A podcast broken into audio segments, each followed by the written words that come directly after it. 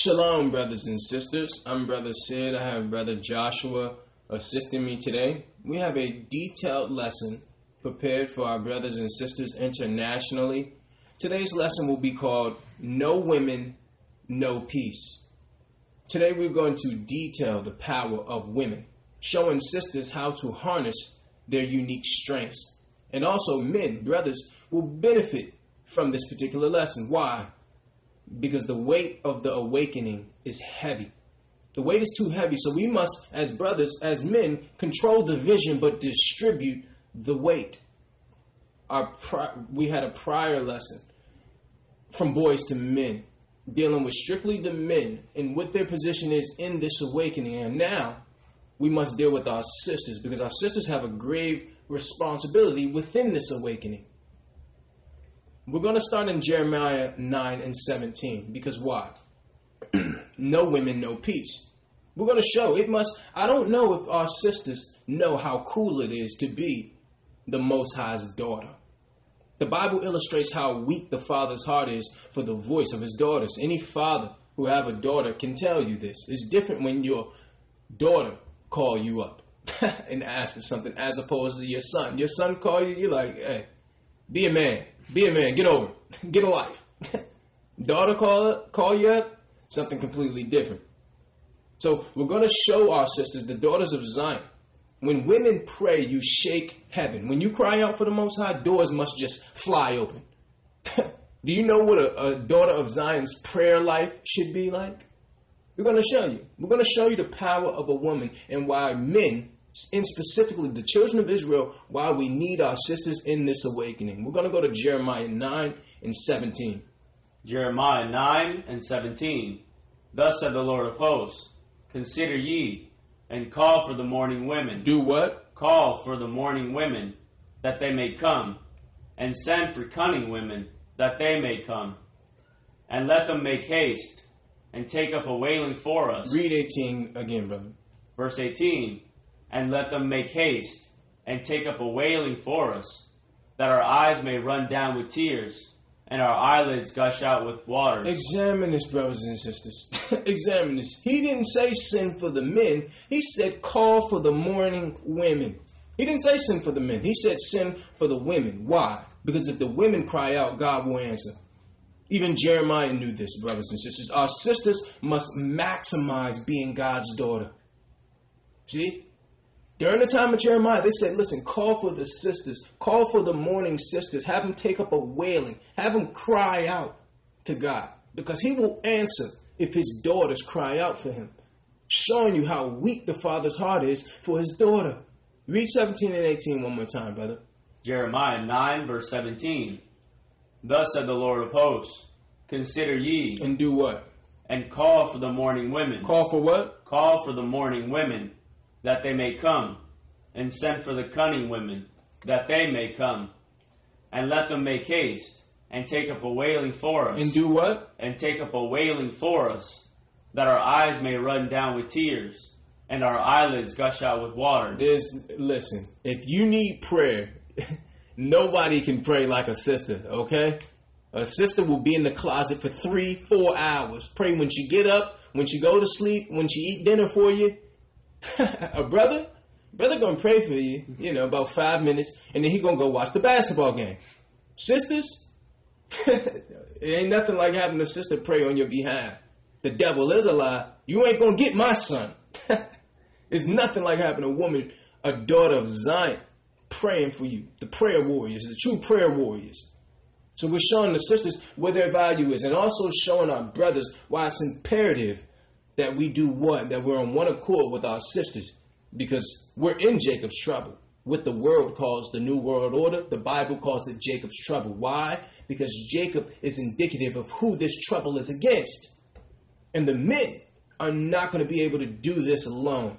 The sisters have an intricate part in this awakening, leading or allowing the men to lead while they back the men.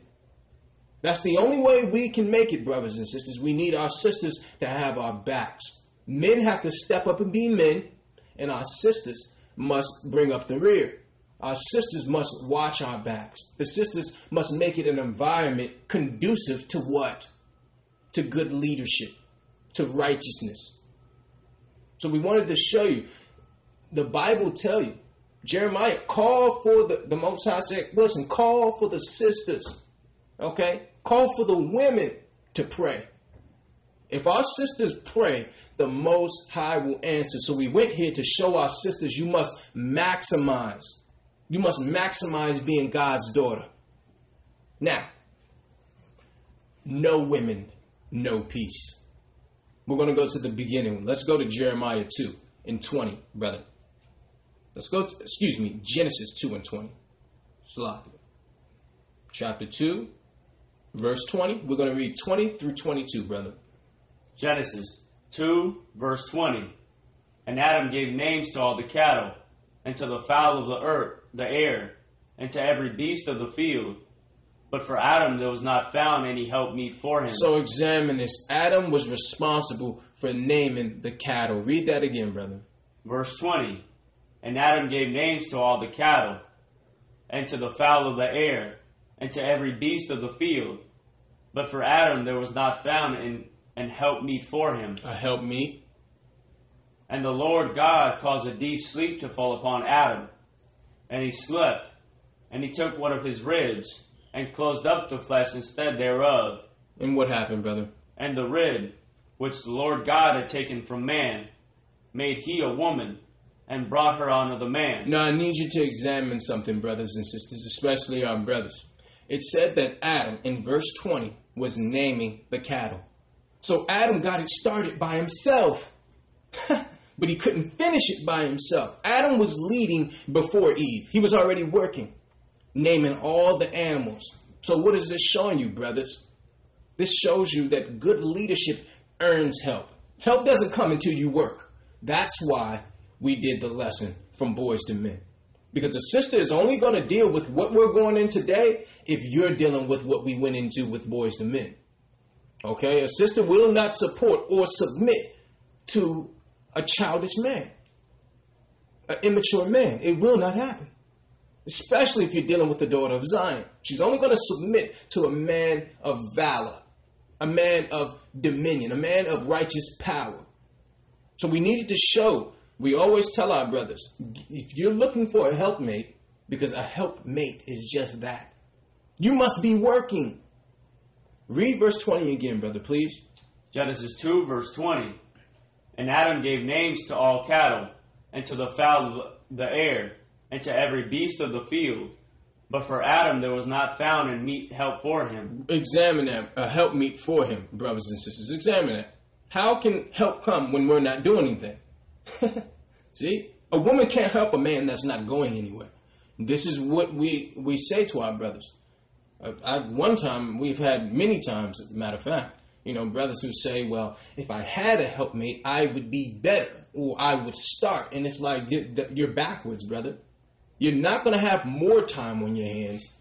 okay, you're not going to have greater attention for the Most High when you have a woman. Don't work like that. You must get to work now, and then the Most High will look and say, It's so much work, you know, let me send him a helpmate. Not before. This is the very first time, the very first marriage here.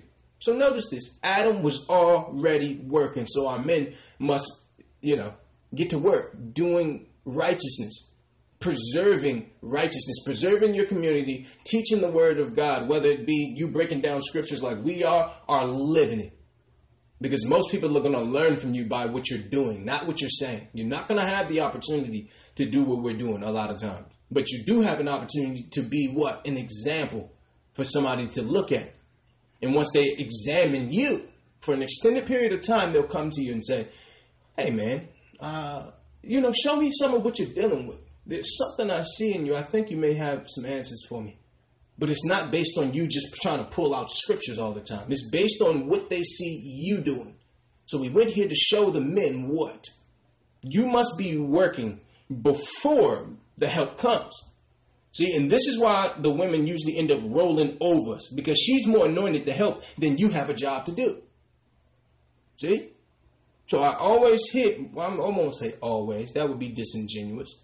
But a lot of times I hear brothers who want to go outside of their uh, nationality to find somebody and they blame, well, they're too strong minded, they won't allow me to lead. And it's like, brother, you must work, okay? And we're not talking about having employment. A woman will submit if you're working. But she's not going to submit, and the only thing you do is, is smoke spliffs all day and play video games. A woman want dominion. And when she see a man that's not working towards giving her dominion, the dominion that she deserves to have according to the Bible, that he and her deserve to have, then she start to do it on her own. She start to roll, steamroll over you. That's what happens. So we went here specifically to show our brothers that before the helpmate came, Adam was already working. Adam was already working. Uh, read verse 21, brother. Genesis 2, verse 21. And the Lord God caused a deep sleep to fall upon Adam, and he slept. And he took one of his ribs, and closed up the, and closed up the flesh instead thereof. So this shows you what that the men actually, woman actually come from man. That's what woman means. She came from man. So men had the first birth. The first woman came from a man, and we must have got fired from that job because we wasn't doing it right. And uh, you know, I personally, and I think I can speak for all the men out here, we're glad to be relieved from that job. Okay, we're glad, but we're showing you here a few things. It's twofold. The man must initiate the work. He must be dealing with what a man is according to the Bible in order for a woman to come behind that and support and make it an environment conducive for leadership. Okay? She's not going to do this before you do your part. That's not going to happen. Read the next scripture, brother. Verse 22. And the rib, which the Lord God had taken from man, made he a woman, and brought her unto the man. Right. So examine a couple of things here. The rib came from the side. He didn't take this. He didn't pull a woman from his feet. He didn't pull a woman from his her back, from his back. None of that. From his side. So we're to walk side by side. She's not to be in front of you. okay? And we are to treat her as, you know, a helpmate. Somebody that's going to help us. Okay? We're not supposed to steamroll and think that a sister, you know, don't can't think for herself. So now we have to show you now when there is a woman there, according to the Bible, there's a certain way in which you must deal with this woman, according to the Bible. All right? Let's go to 1 Peter 3 and 7, Joshua. Let's go to the New Testament, brothers and sisters. No women, no peace. 1 Peter 3, verse 7. Likewise, ye husbands, dwell with them according to knowledge. Do what? Dwell with them according to knowledge. Dwell with them according to knowledge. If a man is going to stay with a woman, he must understand you, sister. He must understand you. Giving honor unto the wife, as unto the weaker vessel, and as being heir, heirs together of grace of life. As what? Of, as being heirs together of the grace of life. Heirs together. See? It can't go. Man can't do this alone. And this is, see, a sister feeling within her fibers that she's supposed to have dominion. That's why a woman don't like stagnation within her house. You see, brothers, she don't like stagnation. If she don't see some growth from year to year, it's going to be a problem. It will be a problem. Read seven one more time, brother. First Peter three verse seven.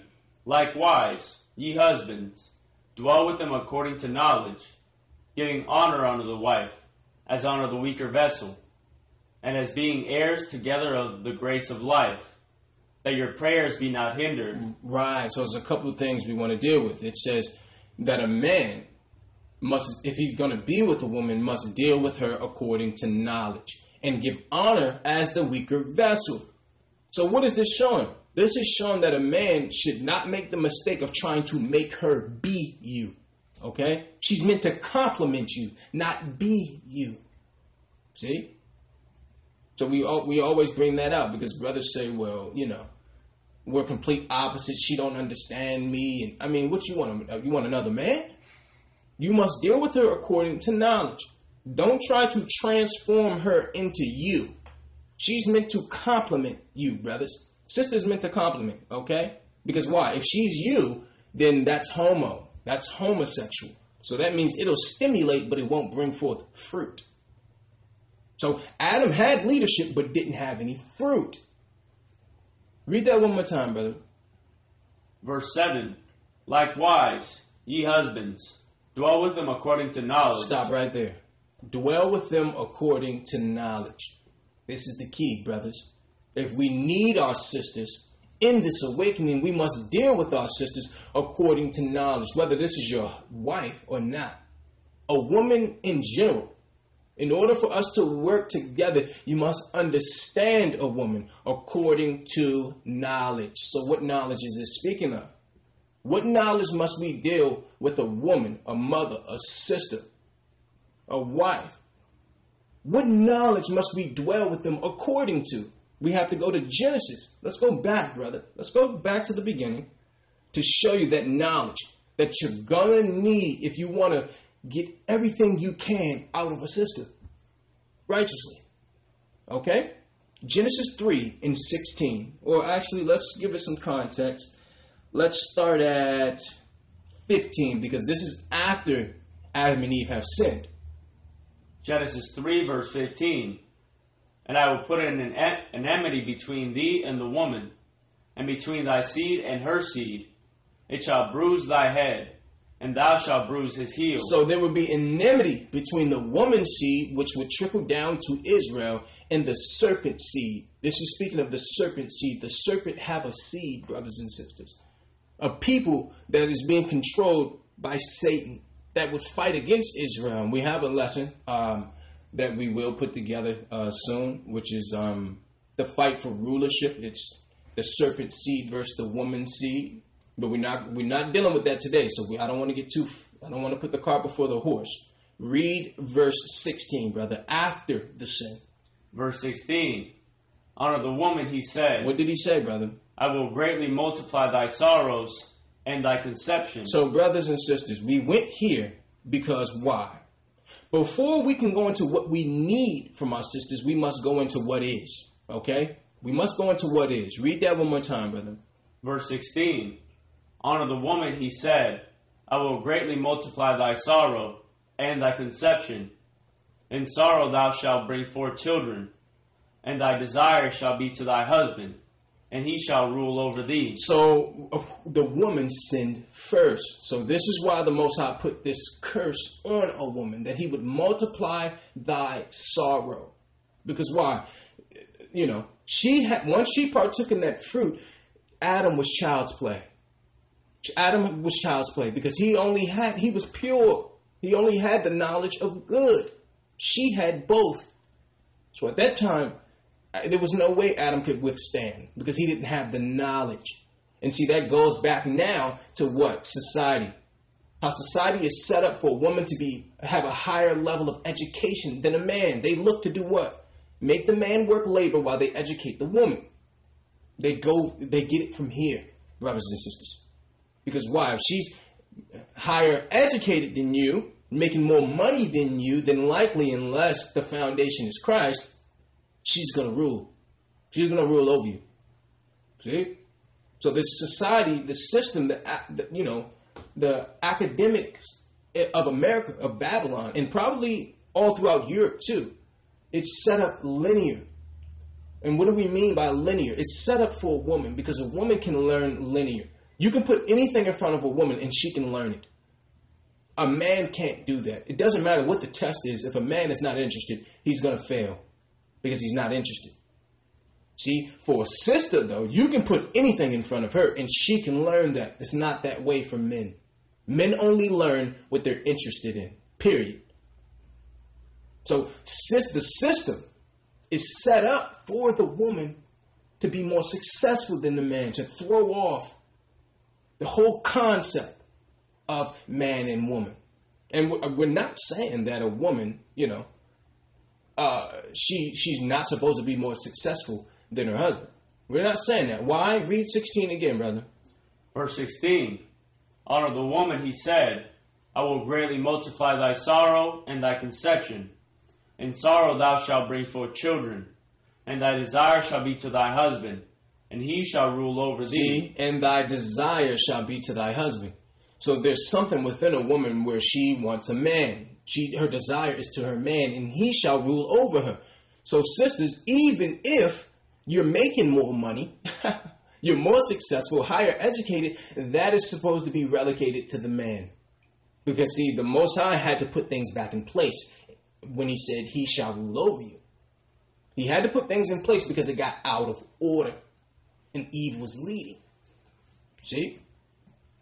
So the, the the reason we went to this scripture though, the scripture's so deep, but we we our previous scripture said what? You must deal with a woman according to knowledge.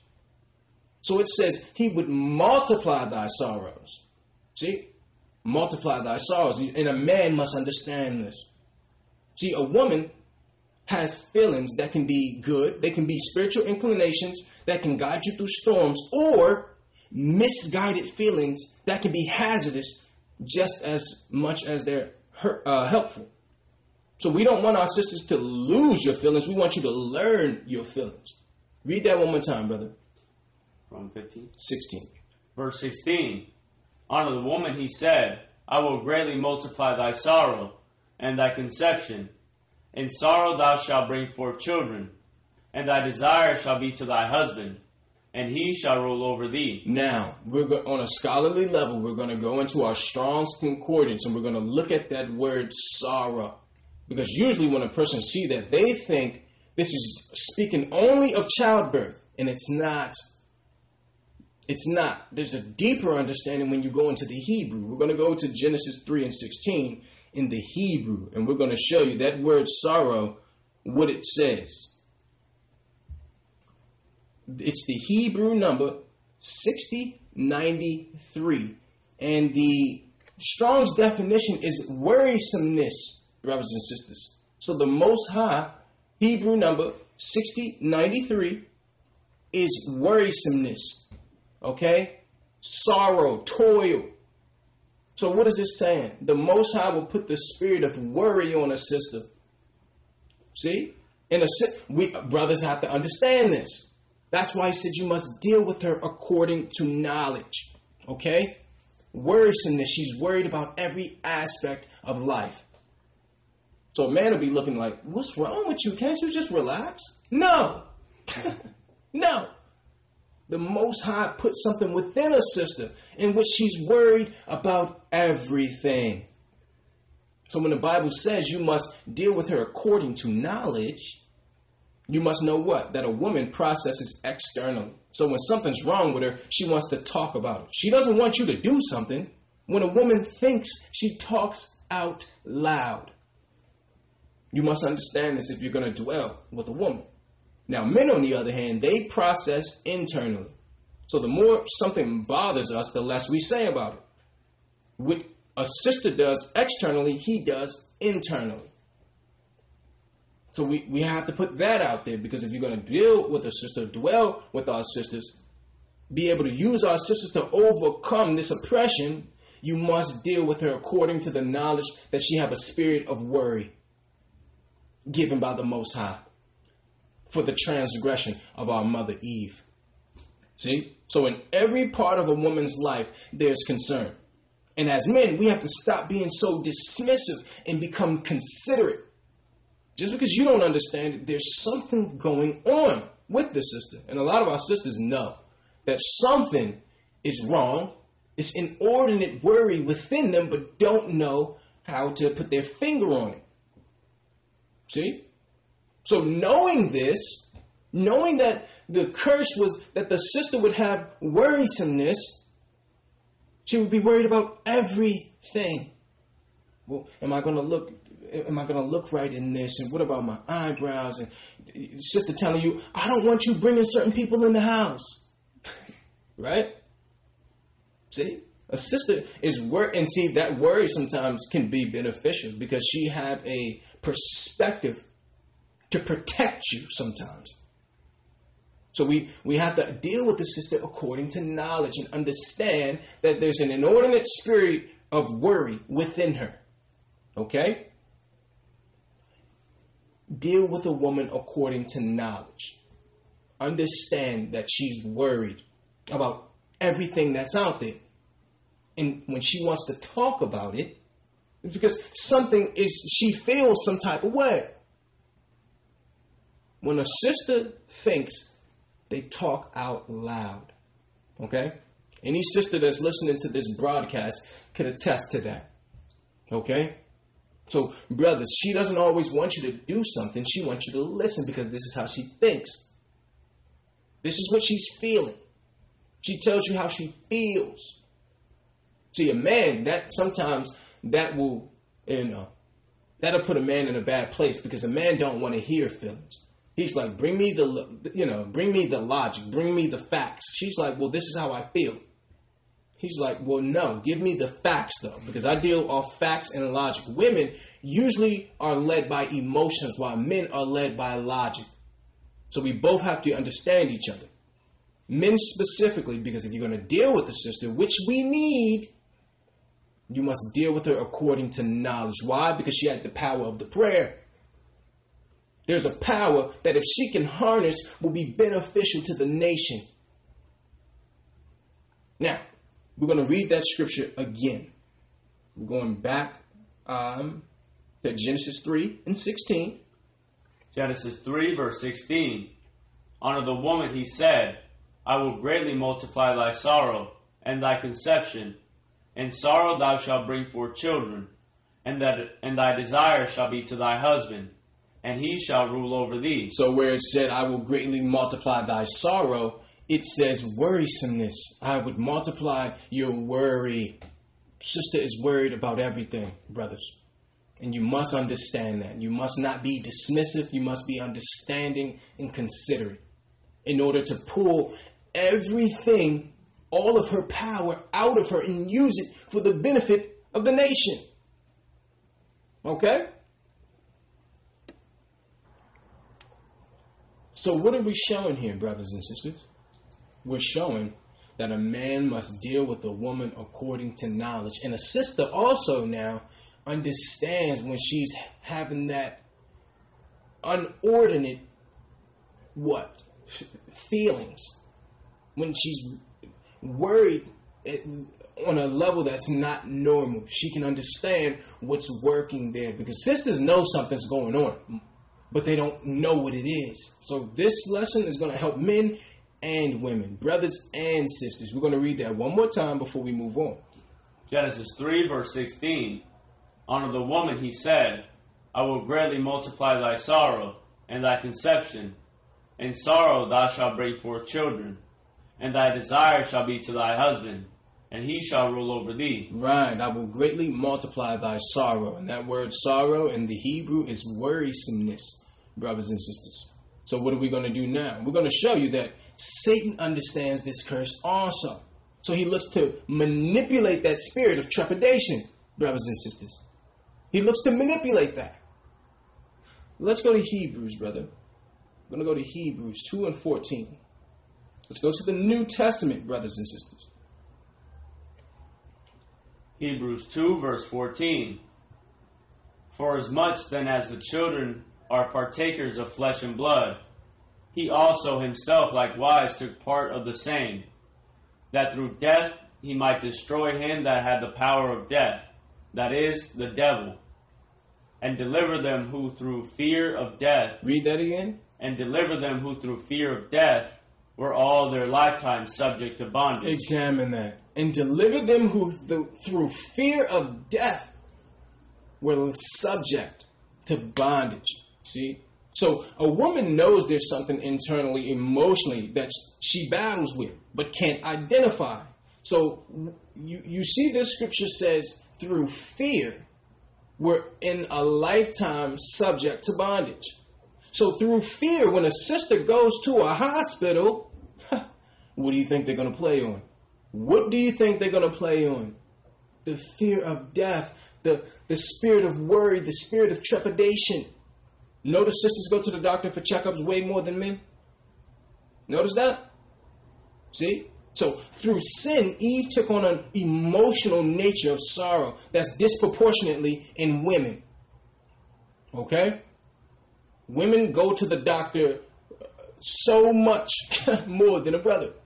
Okay? Well, I need to check this. I need to check my breast. I need to check this. See, they understand this. They play on that fear. Satan looks to play on that fear. Because why? If a sister is constantly in fear of being sick, it keeps a woman under emotional bondage. See? Well, did you get your pap smear? Did you get this? Did you get that? Well, let us radiate your breast. See? They know that you're already dealing with the spirit of worry. So they'll say, well, listen, we're going to radiate your breast in the same spot seven years in a row. And then you'll, you know, then we'll say, well, there's a lump there. Yeah, there's a lump there because you're putting radiation on flesh, soft tissue. See? So, I mean, men, I, me at least, I don't deal with checkups, okay? If I ain't, if, if nothing wrong, I'm not going. Because they're trying to get you in the doctor to find something wrong, knowing, knowing what? Verse 15. Read it again, brother, please. Hebrews 2, verse 15. And deliver them who through fear of death were all their lifetime subject to bondage. See, through fear of death, were all their lifetime subject to bondage. Our sisters have the spirit of worry. That's why they're always getting checked out. See, and and the doctors play on this. The healthcare system plays on that spirit of trepidation, that, that spirit of worry. So now, now that we've identified what's going on with the sister, and how to deal with the sister as a man, as a brother, to deal with her according to knowledge, and also educate non sisters about what's, you know, what they're dealing with according to scripture, according to the Bible. Now we have to show how some of our sisters dealt with worry, brothers and sisters, within the Bible. Okay?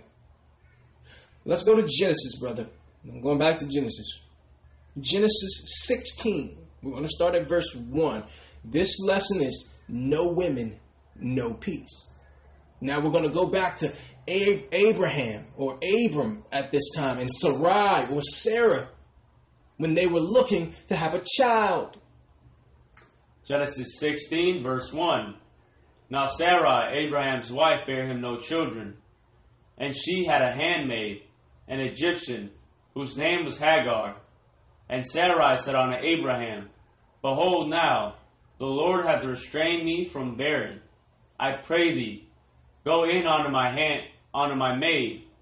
It it may be that I may obtain children by her. Read that again. It may be that I may obtain children by her.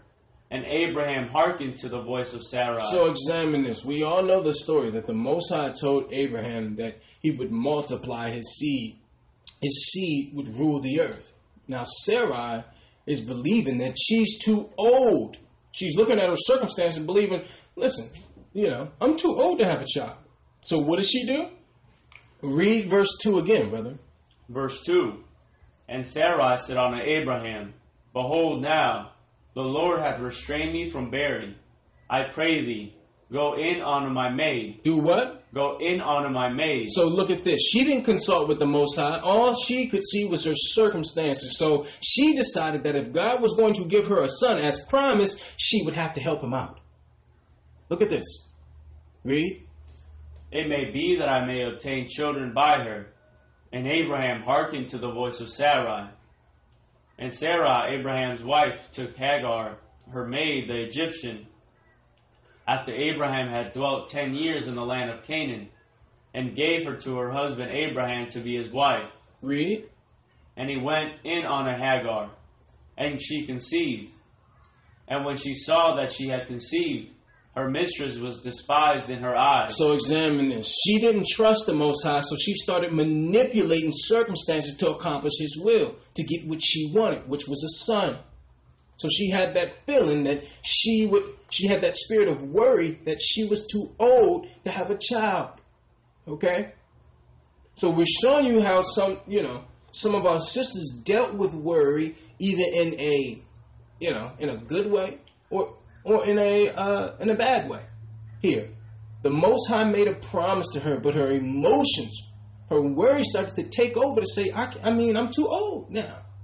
I'm too old. Now, you know what? I have to step in, you know, and help the Most High. As if the Most High ever needs our help. Okay? Read verse 4 again, brother. Verse 4 And he went in on a Hagar, and she conceived. And when she saw that she had conceived, her mistress was despised in her eyes. See, so now there's a rift. Now, because Hagar got pregnant, there's a rift between the two. Imagine you have a husband and there another woman living in your house with his child. You think this was a quiet situation here? No. Read. Verse 5 And Sarai said unto Abraham, My wrong be upon thee. I have given my maid in thy bosom. And when she saw that she had conceived, I was despised in her eyes. The Lord judged between me and thee. So examine this, brothers and sisters. Sarah's plan B becomes a nightmare. Becomes a nightmare. Because why? She didn't consult with the Most High about what she was feeling. She took circumstances into her own hands. See? Read verse 6, brother. Verse 6 But Abraham said unto Sarai, Behold, thy maid is in thy hand. So she said, Listen, judge between, you know, who do you want, me or her? Now listen, Sarai or Sarah, she's the one who told Abraham. She loved Abraham so much that her judgment was clouded. She said, This man I love so much, he deserves a child. He deserves a son. He deserves to continue his legacy. I'll give you my handmaid. See, so her love for Abraham cho- led her to make an emotional decision that she was going to have to deal with. See? That spirit of worry. See? Read that one more time, brother. Verse 6 But Abraham said unto Sarai, Behold, thy maid is in thy hand. Do to her as it pleaseth thee. And when Sarai dealt hardly with her, she fled from her face. So examine this. Abraham said, Listen, she's your handmaid. Do whatever you want. So Sarah began to deal harshly with her, unfairly with her. It's not her fault. You gave her to Abraham.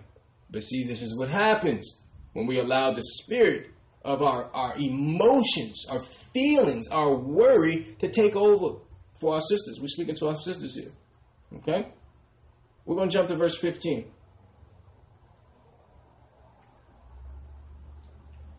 Genesis 16, verse 15.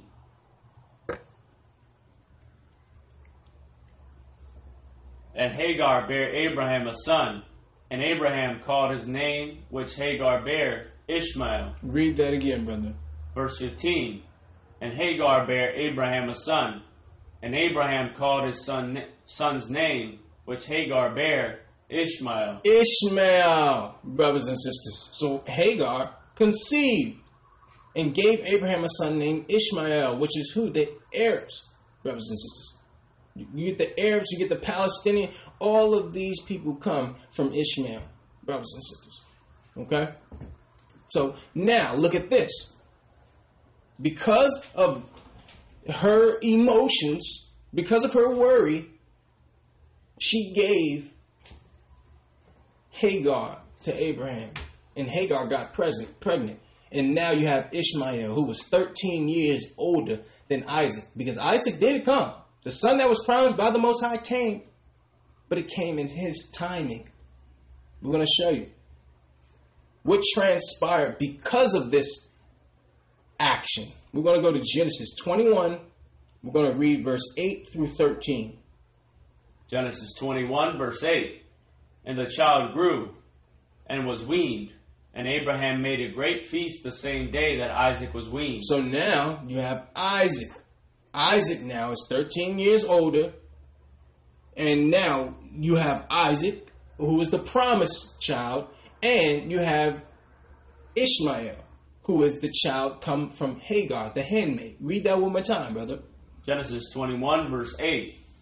And the child grew and was weaned, and Abraham made a great feast the same day that Isaac was weaned. And Sarah saw the son of Hagar the Egyptian, which she had borne unto Abraham, mocking. So now, look, you have the older brother Ishmael mocking Isaac. So what transpired? Wherefore she said unto Abraham, What did she say, brother? Cast out his bondwoman, Do what? cast out this bondwoman and her son. For the son of this bondwoman shall not be the heir with my son, even with Isaac. So examine this, brothers and sisters. Her first decision was wrong because she tried to do God's job. Her second decision was based on jealousy and emotions. Both were very bad decisions. Okay? So look, look at this. So now, the same woman who you gave to Abraham, now you want to throw out. It's just showing you the culmination of what? Of making emotional or letting your feelings lead you. Because guess what? Guess what, brothers and sisters? If you allow emotions to lead you, you have to deal with the repercussions that come with that emotional decision. Okay? It's a package deal. You can't be led by emotions and then think that there won't be ramifications for it, especially when you haven't consulted with the Most High God. So we're showing our sisters how to deal with that spirit of worry. We know it's there. How to deal with it and how not to deal with it. We're going to read verse 10 again. Genesis 21, verse 10. Wherefore she said unto Abraham, Cast out this bondwoman and her son, for the son of this bondwoman shall not be heir with my son, even with Isaac. Examine that, brothers and sisters. When you have made one bad decision, don't let your emotions cause you to make an even worse one, trying to correct the bad decision. Because what happens, we usually start overcorrecting, which that's no better. Read. Verse 11. And the thing was very grievous in Abraham's sight because of his son. So, brothers and sisters, do you think this was a quiet? do you think this was a quiet situation up in this house? Having, uh, you know, having a man that have two children by two different women living in the same house. Sisters, I'm asking you, because you know our sisters go through a lot, but you didn't go through this though. So don't think that, you know, our forefathers and foremothers didn't go through traumatizing experiences. This was not, these are black people. This was not a quiet experience, okay? She was probably talking to Abraham like, get her up out of here now. Get her up out or I'm gone. One of us gonna leave. This was not a quiet situation here. Read 11 one more time, brother. Verse 11. And the thing was very grievous in Abraham's sight because of his son. And God said unto Abraham, Let it not be grievous in thy sight because of the lad, and because of thy bondwoman. And all that Sarah hath said unto thee, hearken unto her voice. For in Isaac shall thy seed be called. Right, because he was grieved. Why? Because that's still his child. That's still his child. So he was grieved that his, you know, that Sarai was having an issue with the child and the mother. The Most High said, follow what Sarah said, because Isaac shall be the seed that I've called. Read. Verse 13. And also the son of the bondwoman will I make a nation, because he is thy seed. So there is a nation, the Arabs, the Palest, the you know, the Moabites, the the Palestinians, Jordanian. These people have come from who? From Ishmael. So Ishmael was made a great nation. Why? Because that was a promise to Abraham that he would multiply thy seed. And Ishmael or the Arabs, brothers and sisters, are one of Abraham's seeds. Read 14, brother. Verse 14. And Abraham rose up early in the morning and took bread and a bottle of water and gave it unto Hagar, putting it on her shoulder and the child, and sent her away. And did what? And sent her away. And then he sent her away. So he got up, gave her some food, some water, and sent her on her way. And she departed and wandered in the wilderness of Bathsheba. So examine this, brothers and sisters. This is now over 13 years later. so there has been a feud for 13 years based on allowing emotions and worry to lead you, sister. See? So you must understand what you're feeling and know that it's not righteous. It's not of God. So let me consult with God. Okay? Because see, a sister must understand, a mature sister must understand there's certain things that a man can't help you with. There's certain things that you have to go to the most high for. A man is not going to be to alleviate emotional trauma all the time.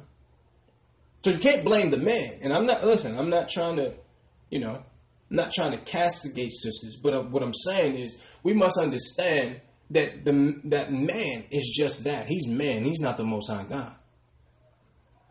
We're going to show you. We're going to show you our sister Rebecca and how she dealt with emotion, emotional trauma, and worry.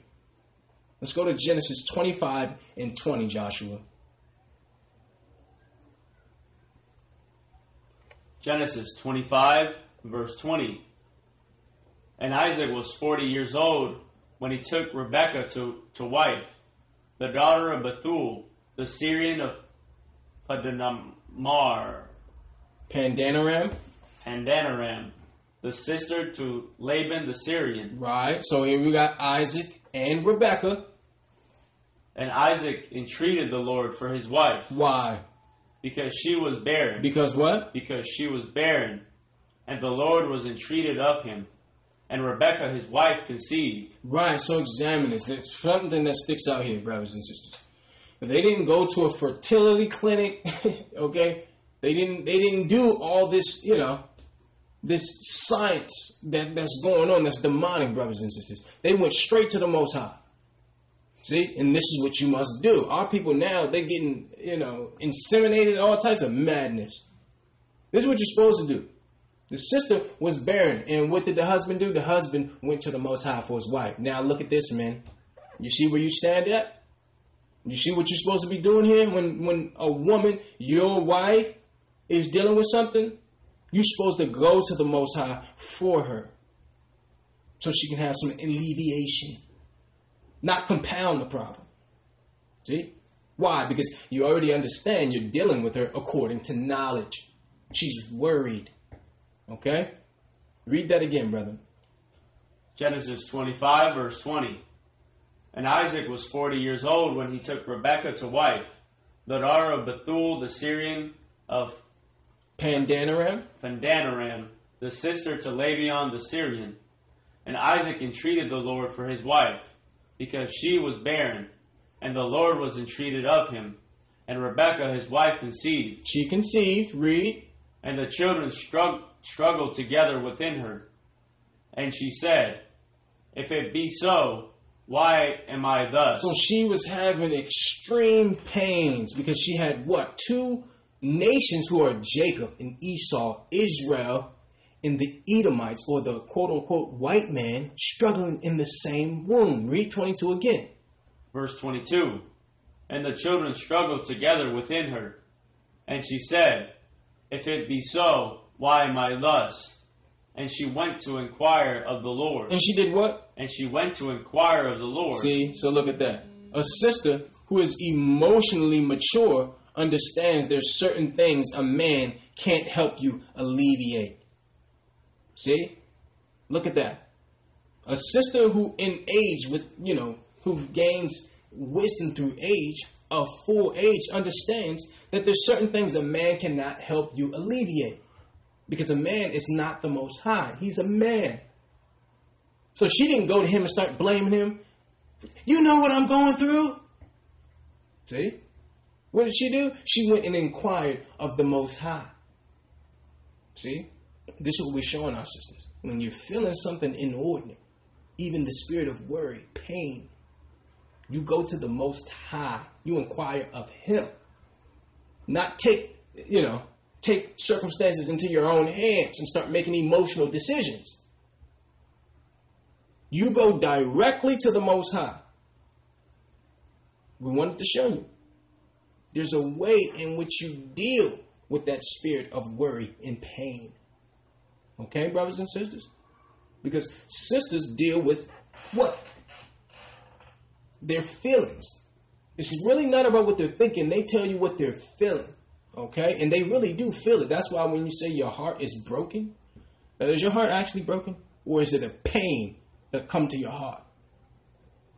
See? So we must deal with our sisters according to knowledge. And our sisters must understand, you know, the curse that was placed there to separate man and woman. That's why they have all these books, and men are from Mars, and women are from Venus. Why do women think this way and men think this way? Because they don't have the knowledge of what the Bible says. That's why. So we're going to go into this because why? We need to distribute the weight. Our sisters have to help us carry this until Christ come. Read that one more time, brother. Genesis 25 and 22. And the children struggled together within her. And she said, If it be so, why am I thus? And she went to inquire of the Lord. And the Lord said unto her, What did he say? Two nations are in thy womb, Two nations are in thy womb, and two manner of people shall be separated from thy bowels. And the one shall be stronger than the, uh, than the other people. So the younger, which is Israel, the Negroes, natives, and Hispanics, and the elder shall serve the younger. the elder, which are the Edomites or the quote unquote white man, when Christ come back, they will serve us. They will serve us the same way we're serving them, celebrating their holidays, you know, following their rules, following their government. All that's going to change. They're going to serve us because that's what the Bible says. Okay? So this is showing you here that in the womb there was a fight for rulership.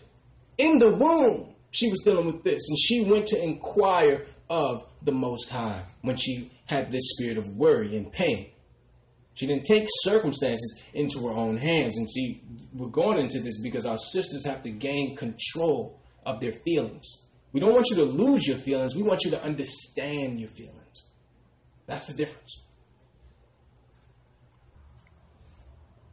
So, brothers and sisters, sisters specifically, we're showing how our foremothers dealt with worry, dealt with emotional unsturdiness. Because why? There's a curse there to all of women. This is not just an Israelite thing. This is not just a black woman thing or a Hispanic woman thing or a native woman thing. All women are dealing with this inordinate emotion, this spirit of trepidation, of worry. And there's a way in which you're supposed to deal with that and get resolved. And that's through the Most High. Okay? Not through you dealing, uh, you know, letting your emotions lead you. See? Spiritual maturity means controlling your emotion once you realize what's going on. Now, of course, sporadically, you don't know, you're just feeling it. But as you take time and ponder on it, you can say, okay, you know what, this ain't, this is not right. What I'm feeling is not right. Let me go to my father. Let me cry out to my father. Because why? When a woman prays, it shakes the foundations of the heavenly realm. That's what Jeremiah said. Call for the women. See? So our sisters must use the power that they have being women of the Most High, being daughters of the Most High. Now, we're going to deal with some other things that will come into life that will sidetrack a sister. We're going to deal with bitterness. Let's go to Ecclesiasticus 30 and 17 because things will pop up in a sister's like all people's life, but a sister sometimes women are natural nurturers. They the Most High have given them a body to nurture, given them you know uh, a chest with milk to nurture, and sometimes they nurture bitterness also, because by design they're made to nurture. Let's read Ecclesiasticus in the Apocrypha, chapter 30, verse 17. Ecclesiasticus 30, verse 17. Death is better than a bitter life or a continual sickness. Death is better than a bitter life. Now, brothers and sisters, bitterness is unresolved, unforgiven anger and resentment. It's the result of anger changing from an experience to a belief. So the Bible would not warn you to watch out for bitterness if you wouldn't be confronted with things that could make you bitter. Life will tempt you to become bitter. Read that again, brother. Verse 17. Death is better than a bitter life or continual sickness. See, death is better than a bitter life. And listen, there's a difference between old pain and young pain. because old pain accumulate interest. Sisters understand what we're talking about, okay? A lot of times, change can make a sister bitter. Change. You lose somebody, somebody walk out of your life, job is changed, location of home is changed. These things can make a sister bitter. Why? Because a woman's security is built around stability. See? So we're showing our sisters the snares that's there that could railroad you, that could railroad this awakening. We need our sisters to back us, to protect us, to pray for us, to give us an environment conducive to proper leadership. Because it's hard, it's harder to lead when the environment isn't right. Read that one more time before we move on, brother. Ecclesiasticus 30, verse 17. Death is better than a bitter life for continual sickness. Now, we're going to deal with some of that change that can come upon a sister that can lead to bitterness, which could therefore sidetrack her and everybody she come in contact with. We're going to go to Ruth. We're going to speak of Ruth and Naomi, brothers and sisters. Okay? Let's go to Ruth, one in one. Please follow us, brothers and sisters. Please follow us. Ruth, one, one second. Ruth 1 and 1. We're going to read 1 through 3, Brother Joshua. Ruth 1, verse 1. Now it came to pass in the days when the judges ruled that there was a famine in the land. And a certain man of Bethlehem, Judah, went to sojourn in the country of Moab, he and his wife and his two sons. So examine this. There was a famine in the land, and there was a man from Bethlehem who went to sojourn in the country of Moab, who are the uh, Palestinians. He and his wife and two sons. Now examine this, brothers and sisters. You're gonna we're gonna go through a, a few characters here. You're gonna have Ruth, who is a Moabite. You'll have Naomi, who is an Israelite, and they have a they have a relationship that would become critical for sisters to understand. I encourage every sister to read Ruth because Ruth goes into detail of some of the things that women go through that could make them bitter. We're going to deal with a few of them. Read verse 2, brother. Verse 2. And the name of the man was Elimelech, and the name of his wife Naomi. So Elimelech was the husband of Naomi. And the name of his two sons, Mahlon and Chilion. Ephrathites. Ephrathites and Bethlehem, Judah. Ephrathites of Bethlehem, Judah. And they came in into the country of Moab and continued there. So Naomi came into the land of Moab with her two sons and her husband, and they continued there. And Elimelech, Naomi's husband, died. Read that again, brother. And Elimelech, Naomi's husband, died, and she was left, and her two sons. So examine this. Her husband, Naomi's husband, Elimelech, has now died. He has expired. Read verse 5, brother. Verse 5. And Mahlon and Chilion died also, both of them. Read that again. And Mahlon and Chilion died also, both of them. And the woman was left of her two sons and her husband. So examine this, brothers and sisters. She has now lost her husband and her two sons. So when we say, you know, that life will conspire against you to make you bitter, these are the type of things where a man leave and go with another woman. A man get another woman pregnant. Maybe somebody have uh, tampered with you at a young age. Somebody die. See, when the stability, when the stability is shaken, a woman is, you know, who, a woman who's not grounded on Christ can become bitter. See, so what are we showing you here? We're going to show you that. You know what? We'll let the word speak for itself. Jump to verse twenty-one, brother.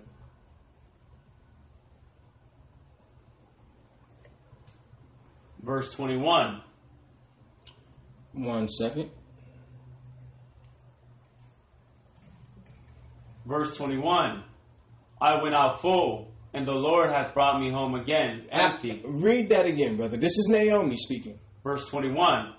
I went out full, and the Lord hath brought me home again empty. So examine this. She said, I went out full. The Most High brought me home empty. What is she referring to? What you'll notice, and sisters can attest to this, most women make the mistake of defining themselves based on who loves them. Right? So sometimes God will take away that definition and say, Now, who are you? See? If I'm not a mother, who am I? If I'm not a wife, who am I? If I'm not a girlfriend, who am I? See? So a lot of times sisters deal with this particular, you know, understanding of defining themselves based on who loves them. So now she's lost her both children and her husband. So she said, I went out full. She's speaking of love. I went out full of love, but the Most High brought me home empty. Read that again, brother. Verse 21. I went out full, and the Lord hath brought me home again empty. Why then call ye me Naomi, seeing the Lord hath testified against me, and the Almighty hath afflicted me? So examine this, brothers and sisters. Many women make that mistake of defining themselves based on who loves them. So if I'm not a wife, who am I? If I'm not a mother, who am I? If I'm not a girlfriend, who am I? That's what you're trying to find out. See, that's what you're trying to find out. So we always tell single sisters, the Most High is trying to strengthen your core before He bring that person into your life. So the Most High will sometimes put you in an unstable environment to strengthen your core. See? He will put you in an unstable environment to strengthen your core. So when he do bring that man or that relationship into it, you know where your value is and what you're bringing to this relationship. See? He will put you in an unstable environment to strengthen your core. And she said, Why call me Naomi? Because Naomi means my jewel. Read verse 20, brother. Verse 20. And she said unto them, Call me not Naomi, call me Mara, for the Almighty hath dealt very bitterly with me. Brothers and sisters, whenever when a sister change her name, listen, don't call me my joy. Call me hateful. Call me spiteful. When that happened, you know bitterness have rang up in a sister. See? So the one thing you don't know, that you probably don't know, is that there's a power in pain. Why? Because the Most High will get glory out of your pain. So he will allow this, brothers and sisters. He will allow certain things to transpire within your environment that could, if you're not built on that rock, make you bitter. There is power in pain. Ask the olive how hard it is to get the oil out. You have to smash it, stomp on it, suppress it to get that anointing oil. See? So we're going here to show what their situations will conspire together against you to bring the spirit of heaviness and bitterness on you. You must understand that. You must understand the Most High can get the glory out of that and to address that bitterness because it will affect every decision you make and everyone around you. This sister lost her husband and lost her two sons. See, and what usually happens is, you know, you become a, you know, you you'll start dealing with with Christ, and and what'll happen? What'll happen, brothers and sisters? You'll start dealing with Christ, and a sister will say, "Yes, Father, come in, come into my house, but you know, don't shake up nothing. No, no, no, no, don't don't touch that, don't touch that. You know, no, no, no, don't move that, don't move that face, don't touch that. No, no, don't open that door." My grandmama put that, you know, my grandmama had that there. My mama had that there. My auntie had that there. Don't move that. And that don't happen. When the Most High come in, He's coming in to lead you, not to walk side by side with you. He's coming in to lead. So the Most High will allow things that to happen that if you're not properly rooted, could turn you bitter. And a lot of us know a sister who's bitter. A lot of our older sisters die bitter based on something that transpired 40 years ago. And you're harming, you're hurting yourself. You're harming and hurting yourself. There's a power in pain because the Most High will get the glory out of that pain, brothers and sisters. So, this is what we're showing. This is what we're showing. Naomi made the mistake of identifying herself based on who loved her. That's not what we're supposed to do, sisters. Your value is not you being a mother. Your value is not you being a, a uh, wife. That's not your value. Your value is being a daughter of the Most High God first, then being a wife and a mother. So our sisters must understand that. And you'll see it. You'll have sisters who, you know, they get pregnant every, you know, three years or every other year because why? They feel like they need somebody to need them. That's their value is having a child that's going to need them and is forced to love them. You'll see this. Young women getting pregnant at young ages because I just want somebody to love me. I just want somebody to need me. See, that's a trick from the pits of hell. You must find out who you are outside of everyone else. Okay? We're just showing you the snares that Satan will use to sidetrack and to railroad our sisters, therefore rendering the whole nation helpless. Because if our sisters are not on the same path with us as men, we're not going to go anywhere. Let's go to Titus, brother. We're going to go to Titus 2. Because we have instruction for our sisters of what we need from our sisters in order to be successful. Titus 2, verse 3. The aged women likewise. Read that again. The aged women likewise. We're dealing with the woman of age first. That they be in behavior as becometh holiness, not false accusers, not given to too much wine, teachers of good things. This is showing you our aged women, your responsibility within the nation. Read. That they may teach the young woman to be sober, to love their husbands, to love their children, to be discreet, chaste, keepers at home, good, obedient to their own husbands, that the word of God may be not blasphemy. Examine this, brothers and sisters. Are more mature, our aged women are to act as a compass to righteousness for young women of our nation. Read 3 again, brother. Verse 3 The aged woman likewise, that they be in behavior as becometh holiness, not false accusers, not given to, to much wine, teachers of good things. See, so our older women are to mentor younger women, younger sisters, teaching them how to grow in godliness. That's why I said that they be in behavior as becometh holiness. So the church is responsible to encourage and equip women to disciple each other in, in righteousness, in holiness. You see that, brothers and sisters? We're going to deal with each one of these characteristics one by one.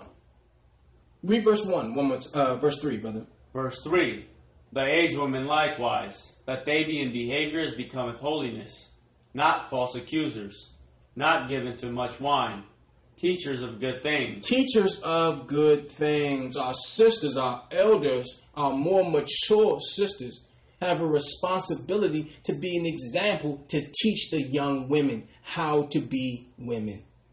We're going to prove that. Let's go to Proverbs 14 in 1. See, every no matter your age, you have a responsibility in this awakening. Proverbs 14, verse 1. Every wise woman buildeth her house. Read that again. Every wise woman buildeth her house, but the foolish plucketh it down with her hands. See, so look at this. The Most High sees older women as what? As his messengers. He's sending to younger women to show how to grow in faithful, happy, virtuous life as a daughter of Zion. To train younger women in biblical, simple to measure, spirit empowered, love based living. See, she buildeth her own house. She buildeth her own nation. She buildeth her own people. See? Read it one more time, brother. Verse 1 Every wise woman buildeth her house, but the foolish plucketh it down with her hands. See? So great women are not born, they're made. A great woman chooses to be great. She has the right priorities for her life. She's wise and she's disciplined. And a wise woman is a tremendous asset to the nation, brothers and sisters.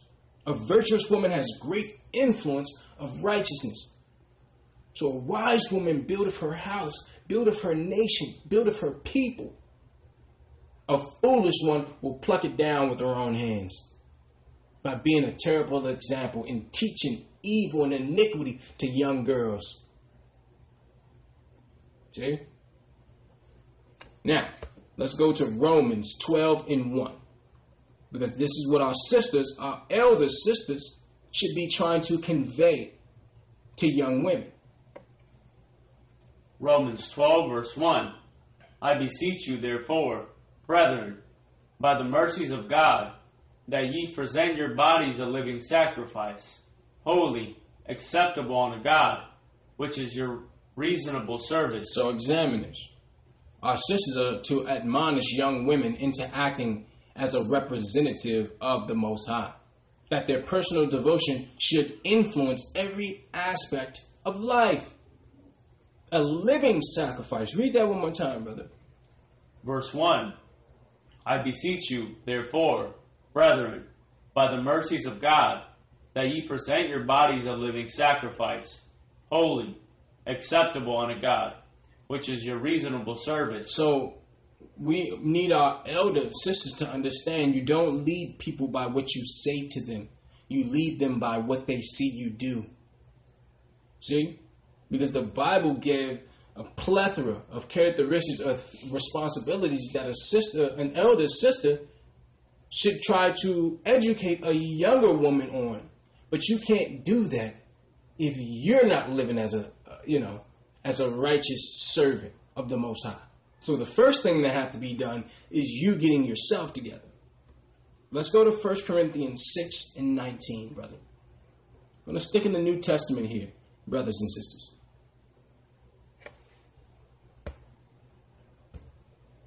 One second here. 1 Corinthians 6, verse 19. What? Know ye not that your body is the temple of the Holy Ghost which is in you, which ye have of God, and ye are not your own? Read that again, brother. Verse 19. What? Know ye not that your body is the temple of the Holy Ghost which is in you, which ye have of God, and ye are not your own? Right. So this is what our older sisters must understand. We are to, or you know, our sisters are to live as a walking temple of the Most High God, as a consecrated priest of the Most High God, as a living sacrifice, as a bond servant of the Most High God. This is first before you can educate somebody else on what to do, you must be cleansed. You must be right. See? So the Bible is showing you a sister must understand all of these things that we're going into today in order for her to have a positive influence on a young woman. Your body is a living sacrifice. Your vessel is to be used as an instrument of righteousness. Let's go to Ecclesiasticus 7 and 19 in the Apocrypha. We're dealing with our aged women first. Ecclesiasticus 7, verse 19. Forgo not a wise and good woman. Do what? Forgo not a wise and good woman. For her grace is above gold. For what? For her grace is above gold. No precious jewels or earthly treasures are worthy to be compared with a woman of wisdom. A wise woman is discreet and obliging. Every word she says shows she governs herself by the rules of wisdom. Read that one more time, brother. Ecclesiasticus 7 and 19. For Forgo not a wise and good woman, for her grace is above gold. See, so a woman's honor is her respect and esteem by others. So our older sisters must garner respect by being righteous servants. Because guess what? You will not be able to instruct a sister in righteousness if she's not seeing that same righteousness within you. That's the first way you teach, is by what somebody sees you doing. See, so we need our elder sisters to understand this. They are to show our young girls, okay, listen, it's okay to get older. It's okay to to get older gracefully, right? See, these are the, a young girl must be able to look to Big Mama, look to an older sister to say, okay, well, you know, this is as I get older, this is what I'm supposed to be. This is the, you know, the avenue of my life. It's imperative that our older sisters, our more aged and mature sisters, are right. Because that will trickle down to the youth. We, we're in our awakening, brothers and sisters. The men are gonna get on the on the bus, on the on the on the move. They're gonna be at the forefront. But we also need our sisters with us.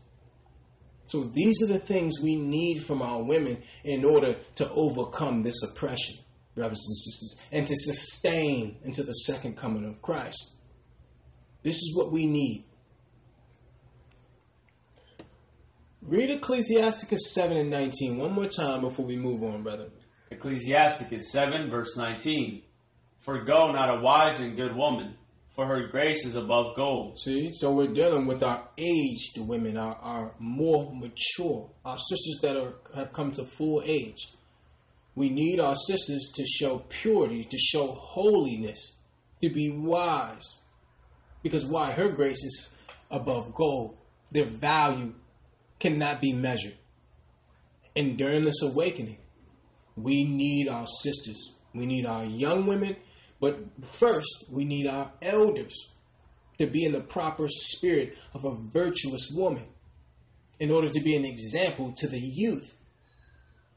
Now, let's go back to Titus 2 and 3, brother. Let's go to Titus. We're going to the New Testament because Titus 2 is the qualifications for our aged women. Let's read Titus 2 and 3. Titus 2, verse 3. The aged women likewise that they be in behavior as becometh holiness. So we've dealt with that part. We've dealt with the behavior that becometh of holiness. Not false accusers. Read that again. Not false accusers. So you're seeing here, these are the qualifications for aged women that the aged women must meet. So first he dealt with the behavior that becometh holiness, which is encompasses all. But now he's going into specifics. Read that from the top, brother. Verse 3 The aged women likewise, that they be in behavior as becometh holiness, not false accusers. Not false accusers, brothers and sisters. So next, Paul turns the spotlight on the hardest member of the body to control. He's speaking of guarded tongues. See? So Paul specifically says to women who want to serve Christ and his church and his people to guard those tongues. Godly women are never to surrender their tongues to the devil. Never. We're going to go into that. Let's go to Proverbs 12 and 22.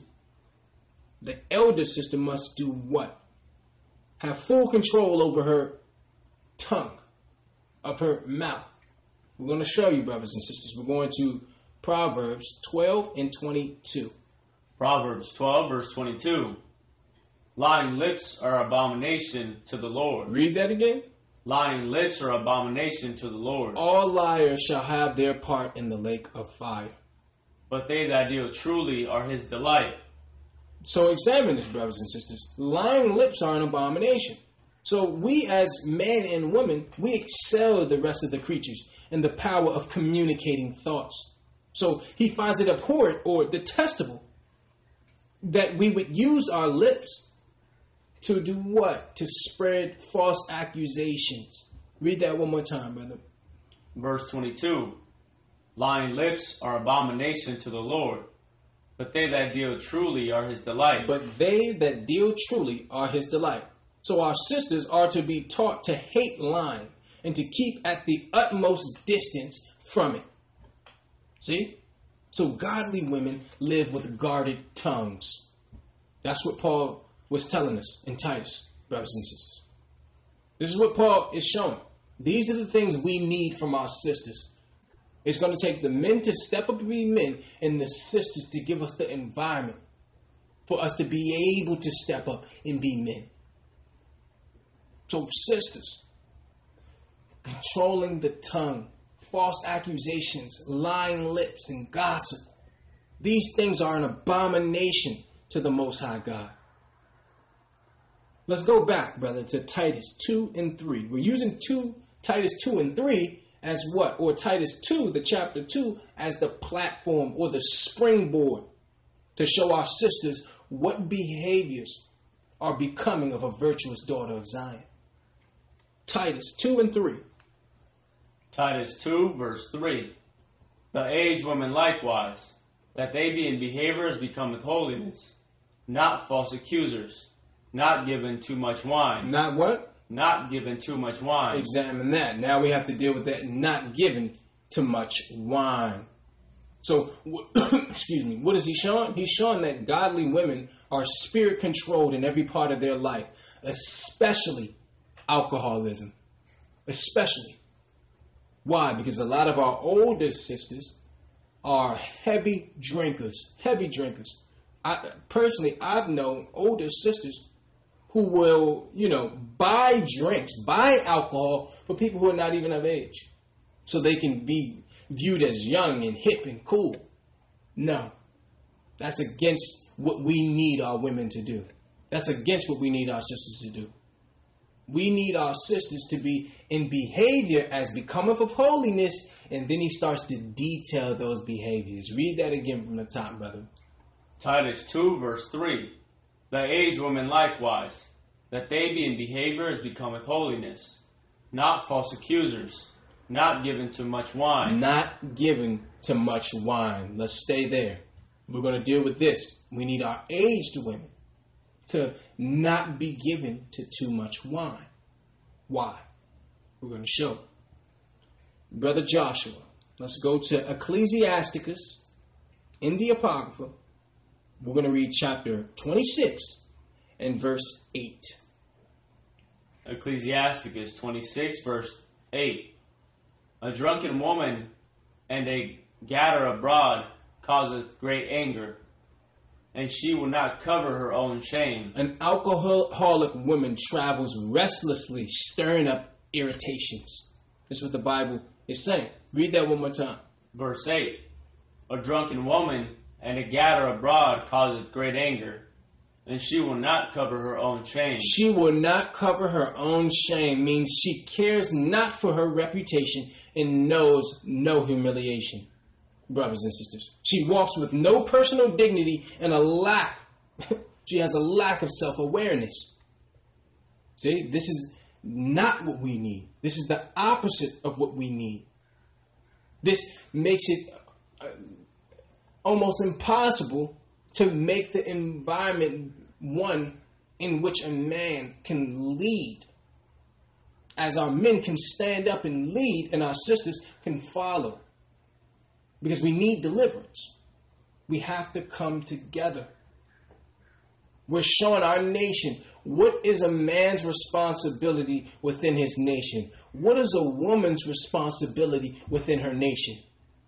Because why? We have a lot of men uh, who are doing a woman's job, and a woman's doing a man's job, and you have plenty to do for yourself. We need our sisters to be women, to be delicate, to be sensitive, to be benevolent.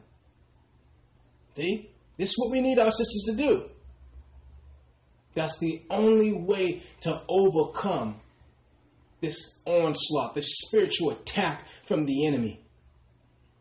Men must know how to be men, and sisters must come back to their virtue. Read that one more time, brother. Ecclesiasticus 26, verse 8. A drunken woman and a, got, a gadder abroad causeth great anger, and she will not cover her own shame. She will not cover her own shame. This is what happens when you're given to much wine. Let's go to Ecclesiasticus 26 and 25, just a few verses down. Ecclesiasticus 26 and 25. Because remember, it says she will not cover her own shame. A shameless woman shall be counted as a dog. Read that again. A shameless woman shall be counted as a dog. But she that is shamefaced will fear the Lord. See, so a loose woman and a head, you know, and a headstrong woman causes great pain. Being loose and headstrong causes great pain to the point where the Most High says they'll be counted as a dog. So we need help from our women to help build, not destroy. And being given to much wine destroys. There's nothing about being, you know, an alcoholic that's positive, that will help build us. See? So a sister who's bereft of moral conduct is valued as an animal. See? And this is the this is the type of woman you see on a reality TV show. The loud, drunk. What they say? One sister I heard her say, "Well, uh, yeah, I'm a real B." I'm like, "What?" I'm like, "That's not who you are. You, that's not you." Our sister, that is not who we are. But that that's you know that's who's being glorified. I'm the the head. The, what are this? Uh, the HBIC. It's like what what is this? We know no shame. This is not what we need from our sisters in order to become successful, to have success, to overcome. We have to work together. In today's lesson, is showing you that without our women, we will have no peace. See? The things we're going into are obligatory for a woman, for a daughter of Zion. There's no option here. It's obligatory. Let's go to Ecclesiasticus 31, and we're going to read verse 29. Ecclesiasticus 31, verse 29. Because why? Our aged women are not supposed to be given to much wine. But wine drunken with excess maketh bitterness of the mind, with brawling and quarreling. So examine that. When wine is being abused, it causes a person to lose self control. Read that one more time, brother. Verse 29. But wine drunken with excess make bitterness, maketh bitterness of the mind, with brawling and quarreling. Drunkenness increaseth the rage of a fool till he offended. It diminisheth strength and maketh wounds. So, brothers and sisters, those who abuse alcohol should not be selected for leadership. Because why? It increases the chances of sin. That's why sin drunkenness increases the rage of a fool till he offend. See? One given to much wine acts as a stumbling block in building the nation. Okay? Read 29 again, brother. Verse 29.